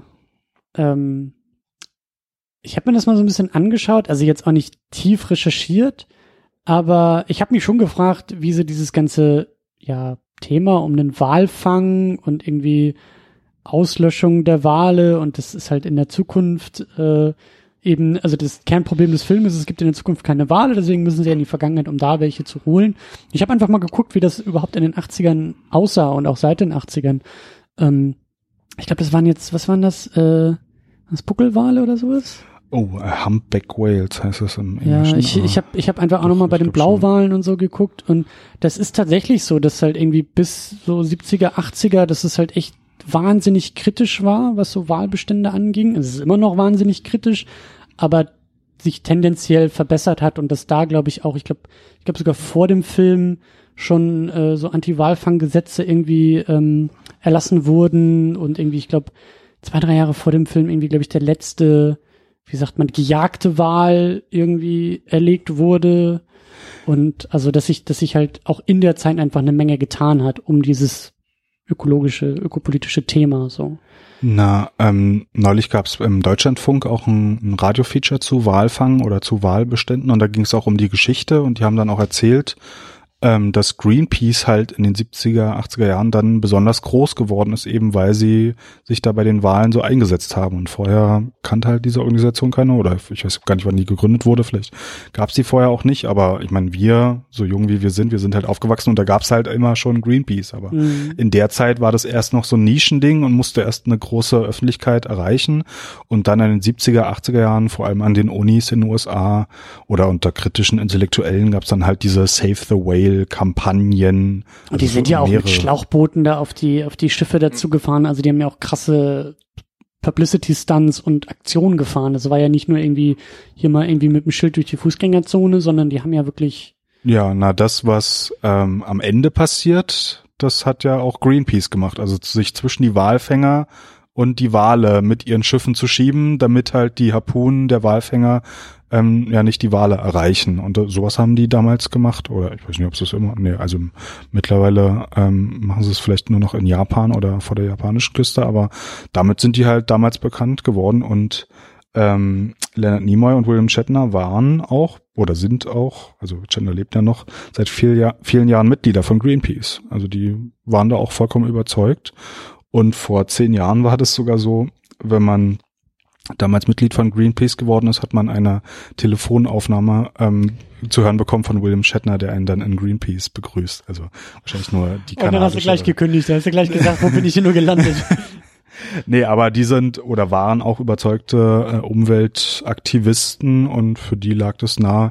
Ich habe jetzt auch einen Podcast gehört, da hieß es, es ist vielleicht ein bisschen zu plump, die Botschaft, und das dann auch noch minutenlang gezeigt wird, Walfang und so, aber ich weiß nicht, wie wie aktuell oder wie bewusst das auch im öffentlichen Bewusstsein vorher war und ob nicht der Film vielleicht auch einen kleinen Beitrag gemacht hat, das einfach einem breiteren Publikum nochmal zu erzählen. Aber auf der rechtlichen Ebene ja gab es ja dann diese Walfangkonvention und seitdem darf man nicht mehr Wale fangen, sondern nur noch zu wissenschaftlichen Zwecken, und das machen aber auch nur, ich glaube, die Isländer und die Japaner und auch nur noch ganz wenig. So, aber ja, also damals war, hat sich dann irgendwann der Wind gedreht und genau, den Walen geht's mittlerweile ein bisschen besser. Ja.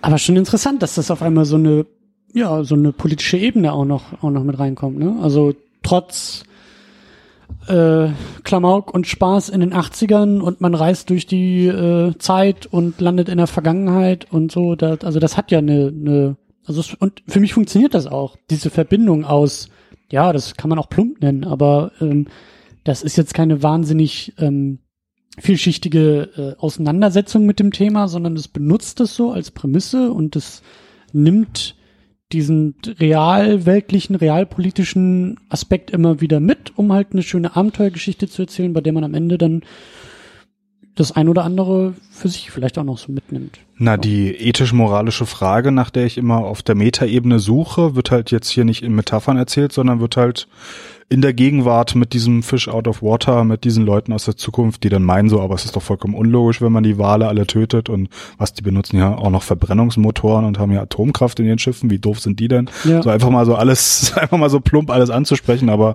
es macht ja Spaß, ich meine, also. Aber das ist ja auch voll im Geiste Roddenberrys, oder? Ja, ja. Und diese also ganze Botschaft jetzt mit den, mit dem, mit dem Walfang und ja. Also ich weiß nicht, ob er beim Walfang jetzt auch irgendwie besonders aktiv war, aber er war ja ähm, politisch fortschrittlich und Umweltpolitik gehört einfach mit dazu. Ähm, ja, und das wird dann, also die ethisch-moralische Frage wird dann anders gestellt, aber sie wird gestellt und auch da, beantwortet. Da, ja. da kommen wir gleich auch noch hin auf, auf ja. Äh, die, ja, auf die große, größere Frage. Ähm, vorher ist mir noch eine Sache ähm, aufgefallen, die die Enterprise haben wir ja auch schon erwähnt, die ist jetzt nicht unbedingt äh, dabei. Die taucht nicht viel auf und auch nicht in der Gegenwart. Aber eine andere Enterprise taucht, äh, taucht auf in der Gegenwart. Ja, es gab schon seit Unabhängigkeit der U S A halt Marineschiffe, die Enterprise hießen. Also ich glaube siebzehnhundertfünfundsiebzig oder so war das erste Schiff und mhm. zweitausendachtundzwanzig wird das nächste Enterprise-Schiff jetzt bald in Dienst gestellt. Insofern, das, das kehrt immer mal wieder, und in dem Film taucht dann angeblich die U S S Enterprise aus der Zeit auf. Also ein, äh, ein Flugzeugträger, ähm, den es damals wirklich gab, schon seit Anfang der sechziger Jahre, der auch ähm, prägend war für diese Klasse von Flugzeugträgern. Also die hießen dann alle Enterprise Class. Also es war dann ah. so diese große Klasse der Flugzeugträger. Das waren dann die, die Enterprise-Schiffe. Und die wird sozusagen achtundzwanzig erneuert oder oder oder? Nee, die aktuelle, also die vergangene Enterprise, die haben ja dann auch so Abkürzungen in der U S-Marine, irgendwie C V und dann irgendwelche mhm. Buchstaben und Zahlen noch. Mhm. Die wurde jetzt vor ein paar Jahren halt eingemottet und jetzt wird eine neue gebaut, okay, die dann ab achtundzwanzig den haben. Aber auch wieder Flugzeugträger, soll. Militär, das ist jetzt kein... Ja, ist dann irgendwie eine andere Klasse, neuer Typ. Die Flugzeuge ändern sich ja auch mit der Zeit so. Ja. Ähm, Ja, aber das, da wird es dann eine neue Enterprise geben, und in der Marine und in der NASA gab es dann auch eine Enterprise, aber gibt so unterschiedliche äh, ja, Waffengattungen oder Organisationen, äh, die halt Enterprises haben, und ja, das hat man sich nicht nehmen lassen, das dann auch in diesen Film hier einzubauen. Aber ja, wie sie es gemacht haben, fand ich dann schon höchst eigenartig. Also Bennett, der Produzent, hat mit Donald E. Baruch Kontakt aufgenommen. Das war der Verbindungsoffizier des Pentagons in Hollywood, der vier Jahr- Jahrzehnte lang ein Büro dort geleitet hat. Äh, im Pentagon? Nee, in, in Hollywood. In, in Hollywood. Okay. Also er, er kam aus dem Pentagon? Er nein, also er war Angestellter des U S-Verteidigungsministeriums, ja, aber in Hollywood. Also er hat vier Jahrzehnte lang Hollywood-Filme zu ja, Militärthemen beraten, äh, und Be- ähm, Harve Bennett ist halt an ihn herangetreten oder ähm, an irgendeinen Pentagon-Offiziellen, und die Navy-Führung hatte dann halt den Baruch angewiesen, für Paramount äh, mit Paramount für den Film zusammenzuarbeiten. Und das haben sie dann auch gemacht. Und daraufhin musste das Drehbuch erstmal umgeschrieben werden. Mhm. Und zwar ähm, durfte Uhura nicht einfach so vom Flugzeugträger weggehen. Sie wird ja dann rausgebeamt in dem Film, da sonst der Eindruck entstehen könnte, dass die Navy die Sicherheit nicht ernst nehmen würde. Und ja, ähm, Chekhov musste von einem F B I... Aber reinkommen sie. Na, sie beamen ja auch rein. Aber ursprünglich, im ursprünglichen okay. Skript sind sie wahrscheinlich rausgelaufen, äh, aber das äh, musste dann verändert werden. Und Chekhov wurde im ursprünglichen Skript auch von Marinesoldaten dann befragt, weil er halt auf einem Marineschiff ist. Aber die haben gar nicht die Befugnis dazu, deswegen müssen F B I-Agenten ihn befragen.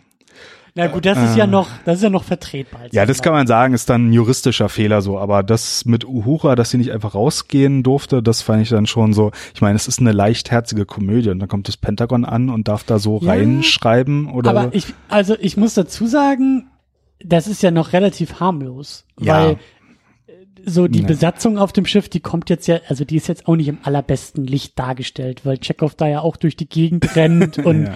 immer noch irgendwie, weißt du, er, er schmeißt den ja einfach nur den den Phaser da irgendwie zu und rennt dann weg. Und ja, und kann auch die Tür zumachen und da steht auch keine Wache, sondern ja, genau, also das, das lief alles schon auch noch zu einfach und ich glaube, das wird wird man heute, äh, also ja, heute, heute wird das überhaupt nicht so klar gehen, aber ja, stimmt schon. Ja, aber ich fand es interessant, dass sie da überhaupt dann zusammengearbeitet haben und basierend auf diesen Änderungen an dem Skript durften sie dann halt auf der U S S Ranger mhm. drehen, weil die lag in San Diego gerade in der Bucht, weil die U S S Enterprise, die richtige, war gerade halt auf den Weltmeeren unterwegs und ähm, die konnte man nicht nutzen. Die war wahrscheinlich auch in der Vergangenheit, in den achtzigern. Die ist auch einmal zu knapp um die Sonne herum gefahren und dann, gefahren mit einem ja, Flugzeugträger. Geflogen. Ich glaube, die sind nicht so schnell. Ja, ja, wahrscheinlich. Aber das ist dann auch der einzige Film, wo das Pentagon, also bei einem Star Trek-Film mit Einfluss genommen hat, sagen wir es mal so. Klingt jetzt neutral. Sind nur kleine Sachen, aber ja, Zusammenarbeit, äh, ne? Also ja, da war es ja, ja schon auch eine Zusammenarbeit. Ich meine, ja. heute, wenn du dann teilweise ähm, Ich, ich, hatten wir nicht da auch mal? Na, bei meinem Konfliktlösungsmechanismus-Vortrag, da hattest du dann auch von Transformers erzählt. Genau, oder genau, genau. Das Pentagon auch direkt drin involviert war und dann auch ihre Technik da zei- gezeigt haben. Genau, dass da, glaube ich, auch irgendwie ähm. so ein Hubschrauber dann irgendwie gezeigt wurde. Und also in der heutigen Zeit ist ja. das alles noch viel, viel krasser, wie da die, die, äh, auch bei Man of Steel und so, wie, wie das Militär da zusammenarbeitet, das weiß ich halt auch noch. Da gab's dann, zu Man of Steel gab's dann auch, ähm, irgendwie so Werbeclips, irgendwie so eine Werbe, also so, so eine so eine YouTube, so ein YouTube-Videoformat, Soldier of Steel haben sie es genannt, wie dann irgendwie Henry Cavill da sein Militärtraining, damit er halt aussieht wie Superman. Und ah, da haben sie dann auch so kleine Rekrutierungsvideos okay. irgendwie drumherum gemacht, wie er dann da irgendwie sein seine äh, Bankdrücken macht und und dann irgendwie da, weil das glaube ich auch irgend so ein ehemaliger Militärtrainer und das war dann alles so ein so eine Suppe so. Und Cavill selbst ist ja lustigerweise Brite, aber ja.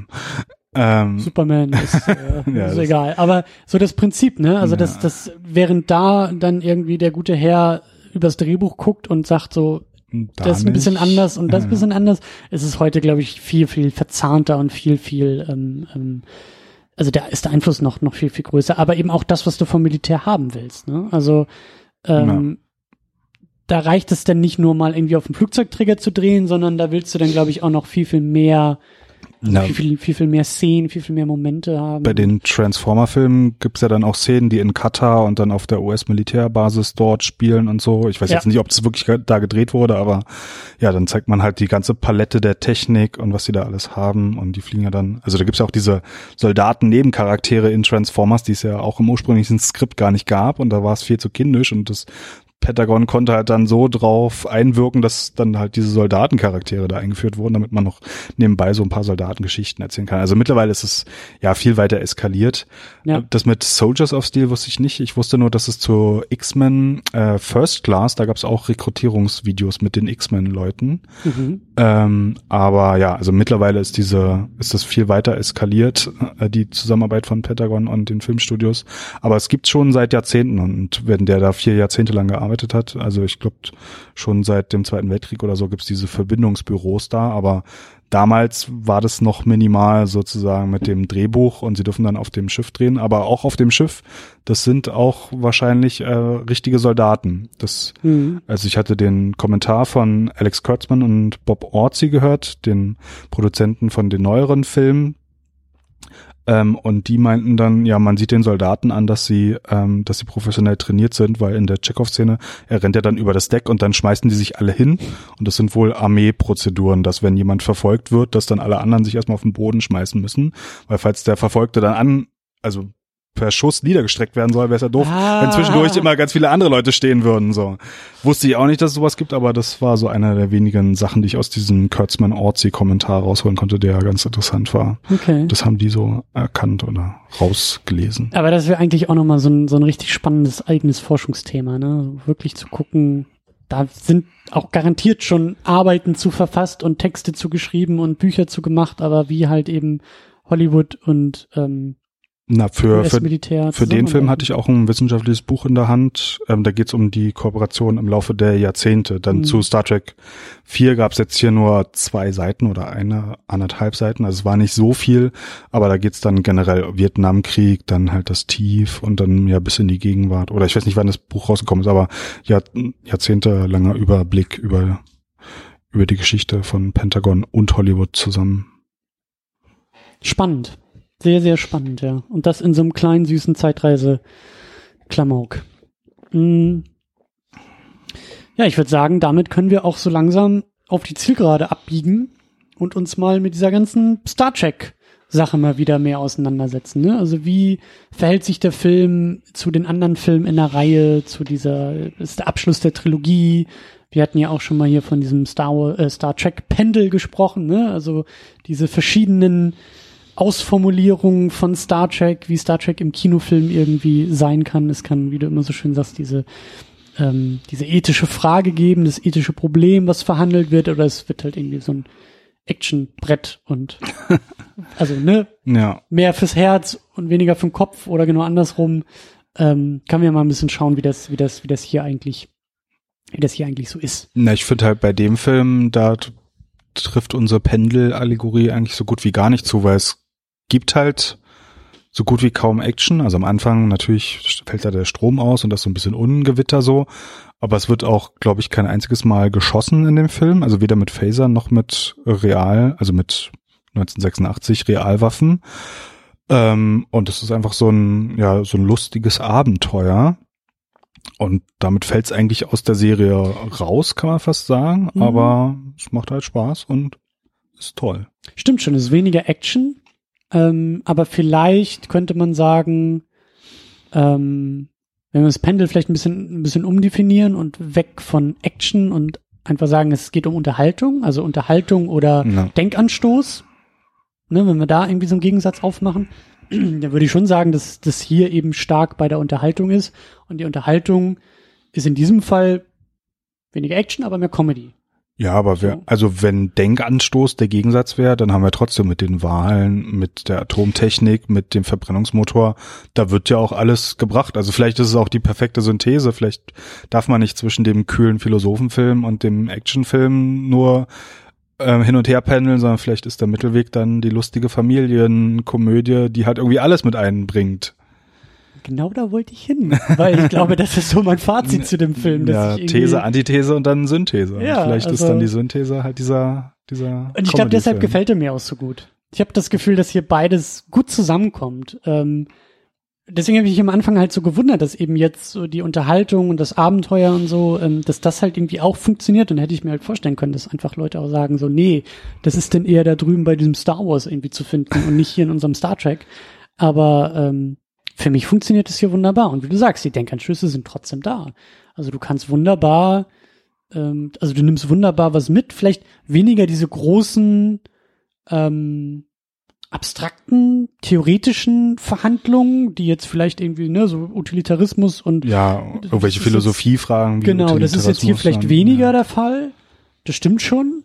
Aber ähm, eine, eine praktische, ökologische Frage, die halt viel, auch viele Leute betreffen kann, oder in dem Fall das Überleben der Menschheit so, aber generell, man kann es ja auch dann philosophisch sehen, kann ja jeder was für die Rettung der Wale machen.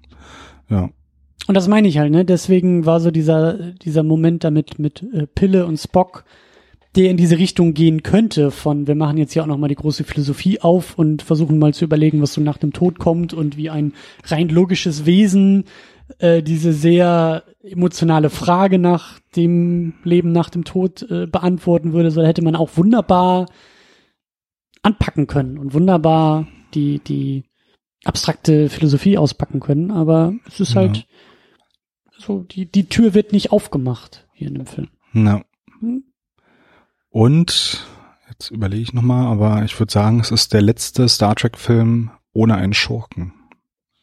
Es gibt ja nicht mal jemanden, der auf der Sonde reitet oder der irgendwie die Sonde für sich ausnutzen will oder sonst was. Es und auch noch nicht mal da in diesem in diesem äh, Wahl, ähm, in dieser Station, ne, dass man sagt, da ist jetzt irgendwie der Kapitalist, der seinen Bart zwirbelt und sagt, ich brauche die Wale aber für mein Geschäft und mir ist doch ja. egal, was mit denen passiert, und haben wir auch nicht. Na, es gibt nur den komischen Vorgesetzten, den dann Taylor nicht mehr mag, weil sie, äh, weil er die Wale dann ohne sie entlassen hat, so. Ja.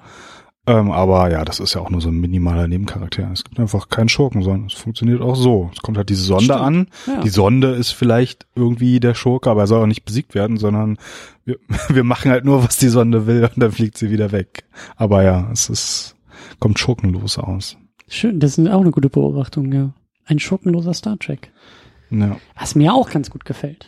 Ja, das ist mir so auch. Ein bisschen so, so cool, wie das alles mit Khan war im zweiten Teil, aber irgendwie finde ich das, irgendwie assoziiere ich das auch eher mit Star Trek, dass es tatsächlich so ein, so ein, so ein rosa Nebel ist, der irgendwie der große Schurke, äh, ne, so, der, der muss kein Gesicht haben, der muss auch kein, wie gesagt, kein Bart haben, den er zwirbeln kann, so, das brauche ich alles nicht bei Star Trek. Ich mag eher so diese, dieses etwas obskurere.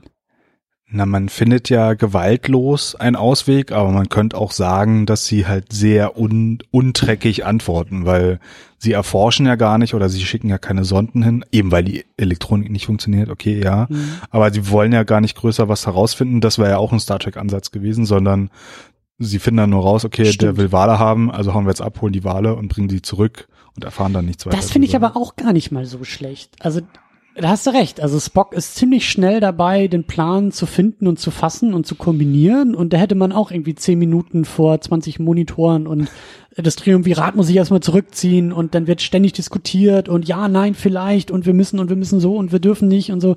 Ja. Da halten sie sich auch nicht, auch nicht lange mit auf. Das geht ziemlich flott. Nee, da, da sind sie alle auf der Brücke und das wird ja ziemlich schnell geklärt und dann fliegen sie schon in die Vergangenheit. Ja. Stimmt schon. Und wie sieht das eigentlich aus mit diesen ganzen Motiven, die wir bei den vorherigen Filmen schon angesprochen haben? Da, da klingt noch in meinem Kopf nach so dieses, ja, das Thema Tod, das Thema Sterben, hattest du auch, ähm, ähm, alt werden, hatten wir ja da festgestellt, hm. ne? Kirk, der merkt, dass er irgendwie alt wird und dann hat er ja diese Brille auch bekommen und sagte er doch irgendwie am Ende, war das nicht am Ende des dritten, er fühlt sich wieder jung. Ich glaube am zweiten, als, als Spock geto- gestorben war, dann dieser Genesis-Planet wieder ja, auf, irgendwie, aber aufwacht. Sozusagen. Was davon strahlt denn hier noch weiter? Gibt es da überhaupt noch was, was, was hier weiter geht? Also eigentlich Tod, Tod, Verlust, Alter spielt eigentlich alles keine Rolle. Eher könnte man sagen, wird's halt lustig aufgebrochen, indem die Brille, dieses hm. Zeichen des Alterns, dann einfach verkauft wird, weil sie halt Geld brauchen. Hm. Damit wird das vielleicht überwunden und sie sind einfach wieder jung, fühlen sich jung und sind wieder zusammen, brauchen keine Brille und erleben halt ihre Abenteuer. Mhm. Aber ja, eigentlich kommt das gar nicht mehr vor, oder wüsste ich jetzt nicht. Also natürlich Ausrottung der Wale ist natürlich, hat was mit Tod zu tun, aber jetzt auf der Charakterebene spielt es keine Rolle. Mhm. Würde ich auch sagen. Ja. Höchstens bei Spock, ne? Also auch nicht irgendwie tot oder alt werden, aber da klingt halt noch so ein bisschen was nach aus dem vorherigen Film. Durch diese Wiedergeburt, durch diese Erinnerung und das irgendwie zu sich selber finden. Und er hat ja auch irgendwie Probleme, Kirk irgendwie Jim zu nennen und äh, kommt immer mit Admiral ja, und ist da ja. sehr förmlich unterwegs und muss dann noch ein bisschen was äh, nachholen und dazulernen oder sich erinnern. Aber das sind so Anpassungsschwierigkeiten, würde ich mal sagen. Genau. So. Aber da wird ja auch jetzt nichts groß verhandelt, was er jetzt irgendwie anders sehen würde am Tod oder am Leben oder ob er es nochmal machen würde, das wird ja gar nicht aufgemacht. Ja. Diese philosophischen Fragen. Nee, es kommt, spielt keine Rolle. Aber das stimmt, was du gesagt hast, dass am Ende eigentlich erst so ein, so ein, also ich habe nicht die Verbindung zur Serie, ja. aber dass irgendwie über vielleicht sogar auch noch, wenn man, vielleicht muss man den ersten auch noch mitnehmen, aber das über diese vier Filme hinweg, also das der rote Faden durch diese vier Filme eigentlich der, der, der Urzustand ist, der erreicht wird. Also so ein, so ein, so ein, so ein Wiederbesinnen auf das, was schon immer war. Nämlich Na. die Crew, die Enterprise, alle sind zusammen, alle irgendwie wieder im Saft und auch Kirk, der so seine, seine, seine, seine, seine, seine Midlife-Crisis da überwunden hat und Spock, der wieder zurück ist und auferstanden und auch wieder und irgendwie. Und das Menschliche Sinne, auch wieder. Genau, also auch wieder so seine, seine Versöhnung in sich trägt und dass irgendwie auch alle in der Crew beisammen sind und so, das ist halt nicht, also das ist jetzt erst am Ende des vierten Films erreicht. Ne, das, das ja. gab ja irgendwie so ein paar Startschwierigkeiten im allem. Im ersten war das doch auch, dass da überhaupt, glaube ich, irgendwie Kirk wieder zurückkommen musste. Na, er war auch Admiral und es gab eigentlich Captain Decker, genau. den er dann degradiert, weil er dann das Schiff übernimmt wegen genau, der Ausnahmesituation genau. und der, der Degradierte, der vereinigt sich ja dann mit der Maschine, der ist ja am Ende des Films schon ganz weg. Genau, genau, genau. Ja, also auch aber es sind immer Ausnahmesituationen und dieser, ich sag mal, Soft Reboot sozusagen ist erst wieder geschafft jetzt mit dem Film, wo es jetzt vorbei ist und wir haben wieder eine Enterprise, die Crew, die Charaktere sind wieder so wie damals, wie zwanzig Jahre vorher, muss man sagen, dann ja. zu dem Zeitpunkt schon. Ähm, und dann können sie sich jetzt aufmachen und dann neue Abenteuer erleben, ja. Und kurz vorher sind sie ja noch in diesem Shuttle und ich also glaube, Sc- Scotty sagt so, ach, wir kriegen bestimmt einen Frachter und das war's doch jetzt und jetzt ist alles vorbei und dann, es ist die Enterprise A und jetzt geht's wieder los und dann sehen wir zwar nicht, wie sie auf dem Schiff sind, aber dann, dann kann's wieder, kann's wieder anfangen sozusagen. Ganz wichtig ist ja auch noch, dass äh, Kirk ähm, bestraft wird für seinen, für seinen, für seinen ja. Widerstand, den er da geleistet hat, ne, sich das, äh, er hat sich über die ja. äh, Befehle hinweggesetzt und ähm, deshalb wird er leider, leider, leider zum Captain degradiert. Ja, na, im ersten Film war er Admiral und ist es auch geblieben, hat halt nur aufgrund der Ausnahmesituation dann sein Lieblingsschiff wieder übernehmen können. Und dann im zweiten hieß es ja auch, oh, du bist alt und Bürojobs ist nichts für dich und eigentlich hättest du doch Captain bleiben sollen. Und dann im dritten ist er eigentlich der, der Verbrecher auf der Flucht sozusagen. Genau. Und hier geht's dann auch so los mit seinem Gerichtsverfahren und dann am Ende ist dann aber die Bestrafung, haha, du wirst dann jetzt Kapitän eines Raumschiffs und das ist dann wieder die Enterprise. Ja, wir ja. bestrafen dich einfach mal mit dem, was du eigentlich immer wolltest. Ja, das wurde auch schon in zwei dann aufgemacht, weil da ja, sagt ja McCoy auch so zu ihm so, das Beste, was du machen kannst oder was Spock oder einer von beiden so, eigentlich hättest du Captain bleiben sollen. Und dann durch Umwege klappt's dann in zwei und drei immer nur und dann in vier etablieren sie jetzt so, ja, ab jetzt hat er dann wieder seine Enterprise und dann, dann geht's wieder so, wie es mal früher war. Ja. Schon ein bisschen schräg auch, oder? Ja, es ist interessant. Also was mir jetzt gerade so man hätte ja sofort mit dem ersten Film so anfangen können. Ja. Na, ich habe gerade an die Parallele gedacht, passt jetzt nicht ganz, aber ich fand halt interessant bei den aktuellen James-Bond-Filmen, dass wir so drei Craig-Filme haben und im ersten kennen wir auch noch nicht ähm, hm. M und ja, Q ist noch ein anderer als dann am Ende so, aber dass dann auch über drei Filme erst sozusagen dieser gesamte Reboot oder Relaunch mhm. so erst geschafft wird und dann am Ende vom dritten kann man wieder sagen, es ist da, wo Brosnan vor zwanzig Jahren auch war und hier ist es dann halt auch so, dass halt immer diese Ausnahmesituation und irgendwie passt es nicht und mhm. irgendeiner fehlt oder ist nicht ganz bei sich so und dann jetzt erst so nach drei oder also drei Filmen einer Trilogie und dann gab's noch diesen Ausreißer da, also nach vier Filmen haben wir es dann endlich wieder so hingebogen, wie es sein sollte, kann man sagen. Ich würde aber auch vermuten, dass da ähm, zum, zum, zur Erscheinung kommt, wie überfordert oder wie schwierig Star Trek auch als, als Franchise, vielleicht auch als Filmfranchise ist. Also der erste Film ist ja schon so gestartet, dass man sagt, wir machen hier alles irgendwie mal so ein bisschen anders. Ne? Ja. Sehr stark an, also für mich sehr stark an zweitausendeins orientiert ja. und du hattest auch noch nicht so die Vorlagen, wie jetzt vielleicht irgendwie mit Star Wars, wo du weißt, ah, so geht Science Fiction auch und das spricht auch viele Leute an der Kinokasse an und dass man einfach, also hatten wir ja auch so ein bisschen besprochen, ne, dass halt irgendwie diese ganzen Produktionsbedingungen ja auch immer ein bisschen holprig waren ja, und dann soll es ja doch nur ein, ein Fernsehfilm und nee, bringen wir doch ins Kino und das da, das wäre so meine These, dass vielleicht einfach der Weg durch diese vier Filme und eben zum eigentlichen Ursprungszustand, ähm, dass sich der halt irgendwie auch erarbeitet werden musste. Also, dass man im Grunde genommen bei der Erkenntnis ankommt, die man schon immer hatte, nämlich, dass Star Trek, so wie das halt in der Serie war, eigentlich schon ganz gut ist und irgendwie auch ja. das, was die Leute vielleicht sehen wollen. Und das ist klar, dass man dann irgendwie da auch wieder hinkommen muss, aber dass man halt so auf dem Weg dahin halt versucht hat, immer wieder das Rad neu zu erfinden, in der Hoffnung halt irgendwie den Heiligen Gral ja. zu finden, und dann merkt man,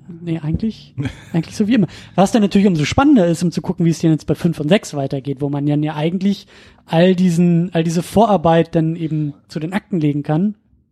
Und theoretisch müssten das jetzt ja die besten aller Star Trek Filme werden, die da auf uns zukommen, weil wir haben jetzt ja eben keinen Ausnahmezustand oder keinen, ähm, also, der müsste jetzt wieder neu erfunden werden, der Ausnahmezustand, ja, aber so von der, von der Prämisse her müsste jetzt eigentlich alles beim Alten sein und volle Fahrt voraus, und jetzt äh, jetzt kann es mal so richtig losgehen mit Star Trek, ja. oder? Na, im Trackcast zu dem Film hat auch jemand kommentiert, die größte Bestrafung erhält eigentlich nicht Kirk, sondern der Rest seiner Crew, weil die im Rang einfach nicht aufsteigen können, weil sie halt jetzt auf immer in dieser Crew mit ihm gefangen sind. Die und müssen die, ihn weiter aushalten. Na, und die werden ja auch immer älter und könnten ja auch dann selber mal Captain werden oder irgendwie eine Verwaltungskarriere anstreben oder sonst was so. Aber nee, jetzt kriegen sie wieder den alten Kirk vorgesetzt und sind halt auf ihrem Platz, wo sie vor zwanzig Jahren in ihrer Karriere auch schon waren. Insofern, für die ist es natürlich traurig, aber für den Zuschauer und für den Star Trek-Fan ist es natürlich großartig, dass es jetzt nee, so ist. Nee, die freuen sich doch auch alle endlich wieder ihren Captain zu haben, und das ist doch alles eine Familie, und ja, die das sind ist alles alle eingespielt und funktioniert halt so. Ja. Genau, so. genau, genau. Ja, aber so kann man es halt auch sehen, dass die anderen eigentlich mehr bestraft wurden als Kirk selber. Ja, aber am nächsten Tag haben wir dann die Enterprise A, je nachdem wie zusammengeschraubt sie ist oder nicht, und dann halt die Crew, so wie sie sein sollte oder könnte. Ich habe es auch schon in den vorigen Episoden angedeutet, dieser fünf und sechs ist für mich nicht auseinanderzuhalten. Ich krieg's immer noch nicht hin. Was ist denn das, was jetzt auf uns zukommt? Der fünfte Star Trek? Also der fünfte ist der Shatner-Film, ja, wo es äh, um den, ich weiß nicht, ob ich dich spoilern soll. Ich, ich habe sie schon mal alle gesehen. Ach so, also, ähm, es geht um den Halbbruder von Spock, mhm. der ein religiöser Fanatiker ist, auf der Suche nach Gott. Genau.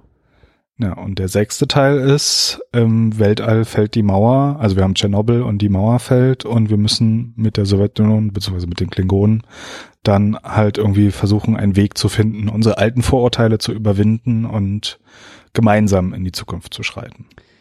Ich höre da schon eine latente Präferierung deinerseits heraus, in der Art und Weise, wie du diese Filme beschreibst. Na, der sechste ist halt äh, mein mein Lieblingsteil von den T O S-Filmen, äh, auf, auch aufgrund der philosophischen oder ethisch-moralischen Sachen, die besprochen werden. Ähm, auch wenn die Klingonen da mal wieder anders sind, als sie vorher waren, oder wieder ein bisschen in eine andere Richtung verändert werden. Aber der fünfte, glaube ich, der könnte am meisten Spaß machen, sich darüber zu unterhalten, weil er äh, ein riesiger, großer Autounfall ist. Und eigentlich will man nicht hingucken, aber irgendwie guckt man doch hin, und äh, da gibt's viel zu erzählen zu dem Film. Ja. Aber bevor wir zu dem nächsten gehen, wollte ich noch zwei Sachen zu dem aktuellen Film sagen. Und zwar zur Musik und zu den Frauenrollen. Mhm. Musik war bei diesem Film von Leonard Rosenman, Rosenman, der neunzehnhundertsiebzig bis dreiundsiebzig die Musik für die damaligen Teile zwei und drei der Planet der Affen-Reihe gemacht hat. Rückkehr zum Planeten der Affen und die Schlacht um den Planet der Affen. Sowie neunzehnhundertachtundsiebzig den Score für den Animationsfilm Der Herr der Ringe.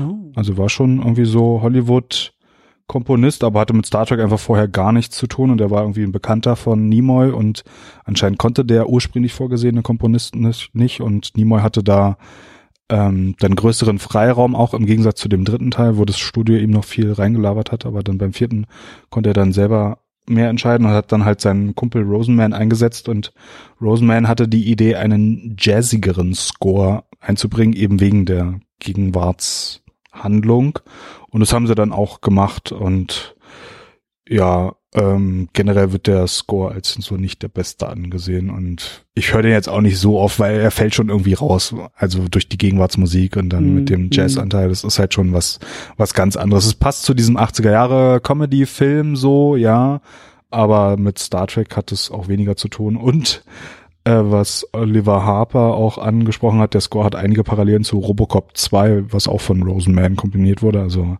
äh, ja, Clown und Selbstclown, äh, das ist bei Komponisten da auch schon äh, weit verbreitet gewesen. Und dann noch ein zweiter Aspekt der Musik, und zwar kommt ja ein Punk-Song vor in dem Bus. Stimmt. Und der Punker, das ist der Produzent Kirk Thatcher selber. Und der von, den, von dem Film? Von dem Film, ja. Okay. Ähm, und der sollte eigentlich irgendeinen Song da abspielen, den er aber, also er kannte sich irgendwie ein bisschen mit Punk aus, den er aber total bescheuert fand. Und dann hat er mit dem Sound-Editor des Films selber einen Punk-Song aufgenommen.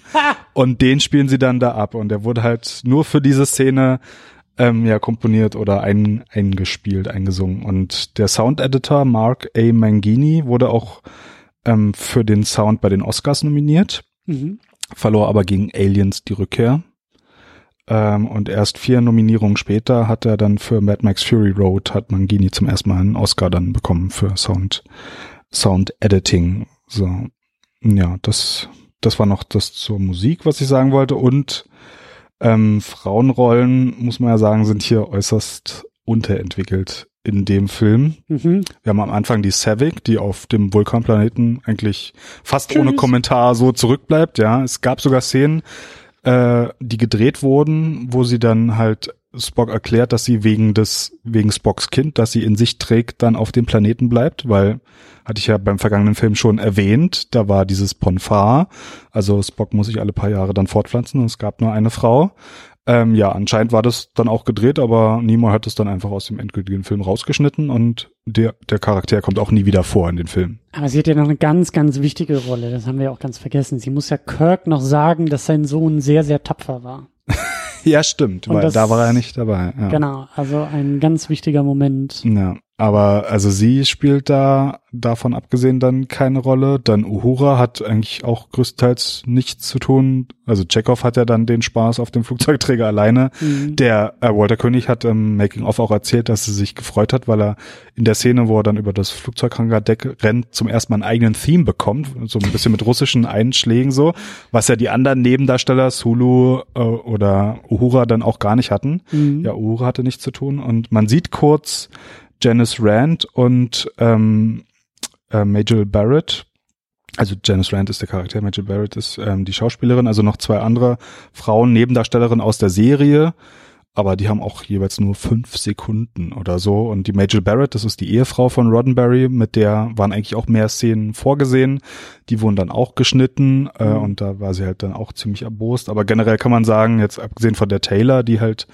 die neue Neben- oder vielleicht eine der Hauptcharakterin ist, kann man vielleicht sagen, aber abgesehen davon spielen die ganzen Star Trek-Frauen da keine Rolle in dem Film, was irgendwie, irgendwie schade ist.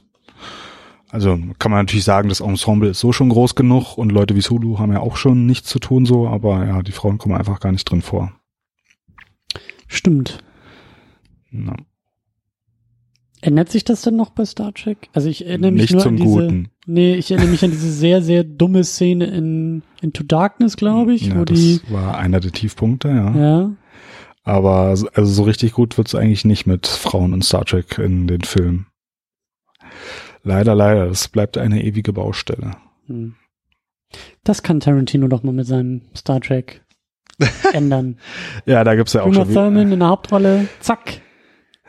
Da gibt's ja auch schon wieder die wildesten Gerüchte. Ich weiß nicht, ob du das mitbekommen hast, nee, aber es, es hieß ja eigentlich, dass Tarantino jetzt den nächsten macht und dann den Drehbuchautoren von The Revenant für das Drehbuch angeheuert hat. Und dann hieß es jetzt aber zwischendurch, dass irgendwie drei bis fünf Drehbücher parallel gedreht werden, äh, geschrieben werden, Entschuldigung, geschrieben werden.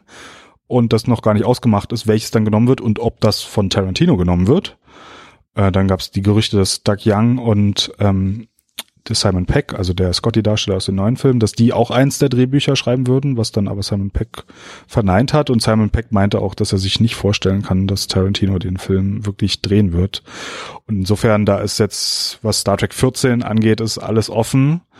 Und dann kam jetzt noch hinzu, dass ähm, anscheinend hat C B S irgendwie Geldschwierigkeiten, aber anscheinend steht eine Fusion von Viacom, dem alten Mutterkonzern, und dem C B S-Sender ähm, vor. Und dann könnten ja auch wieder die Serien da eine größere Rolle spielen, aber da ist irgendwie alles gerade in der Schwebe und alles offen.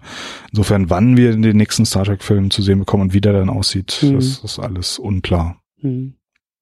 Das ist immer das Doofe mit diesen Gerüchten in Hollywood, weißt du, so, da ist so viel, ja. das passiert, und es wird so viel geredet und so viel gehofft und so viel angekündigt und am Ende ist es dann halt viel, viel, ähm, ja, es ist immer anders, was dann tatsächlich ins Kino kommt und was wir tatsächlich dann besprechen können.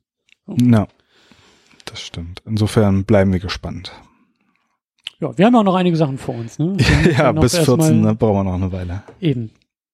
Eben, genau. Und wir machen mit dem fünften weiter. Wir haben jetzt noch keinen Termin oder so, den wir ankündigen können. Du musst jetzt ja auch erstmal auf deine äh, nächsten Abenteuer aufbrechen, deine größeren Weltraummissionen, äh, To Boldly Go und so. Ja, ich bin da mal weg. Ja, und dann äh, werden wir die nächsten Ausgaben über Skype, über diese, über unsere Kommunikatoren dann halt machen. Ja, ja. Genau, aber das äh, wird auf jeden Fall weitergehen. Und äh, wir werden dann wahrscheinlich auch noch ein paar weitere Gäste dann dazu holen und dann wird es ein wenig, äh, ja, es fächert sich weiter auf. So. No. Aber gut, dann freuen wir uns erstmal auf den fünften, auf ähm, die religiöse Star Trek and Religion. Uh, The Final Frontier. Ja. Oder in Deutsch Am Rande des Universums, was äh, nicht stimmt. Hm. Und der Comic hatte übrigens einen anderen Titel, weil der wurde irgendwie vor dem Film schon übersetzt und der ist dann, glaube ich, Die letzte Grenze oder so. Auch gut. Ganz, ganz toll. Das wird immer besser. Ja, also da ist, ist sehr viel schiefgegangen. Ja. Na gut. Wir bleiben aber dabei und sagen bis dahin, äh, ja, bis zum nächsten Mal und ähm, wir äh, beamen uns dann hier so langsam raus. Tschüss. Tschüss.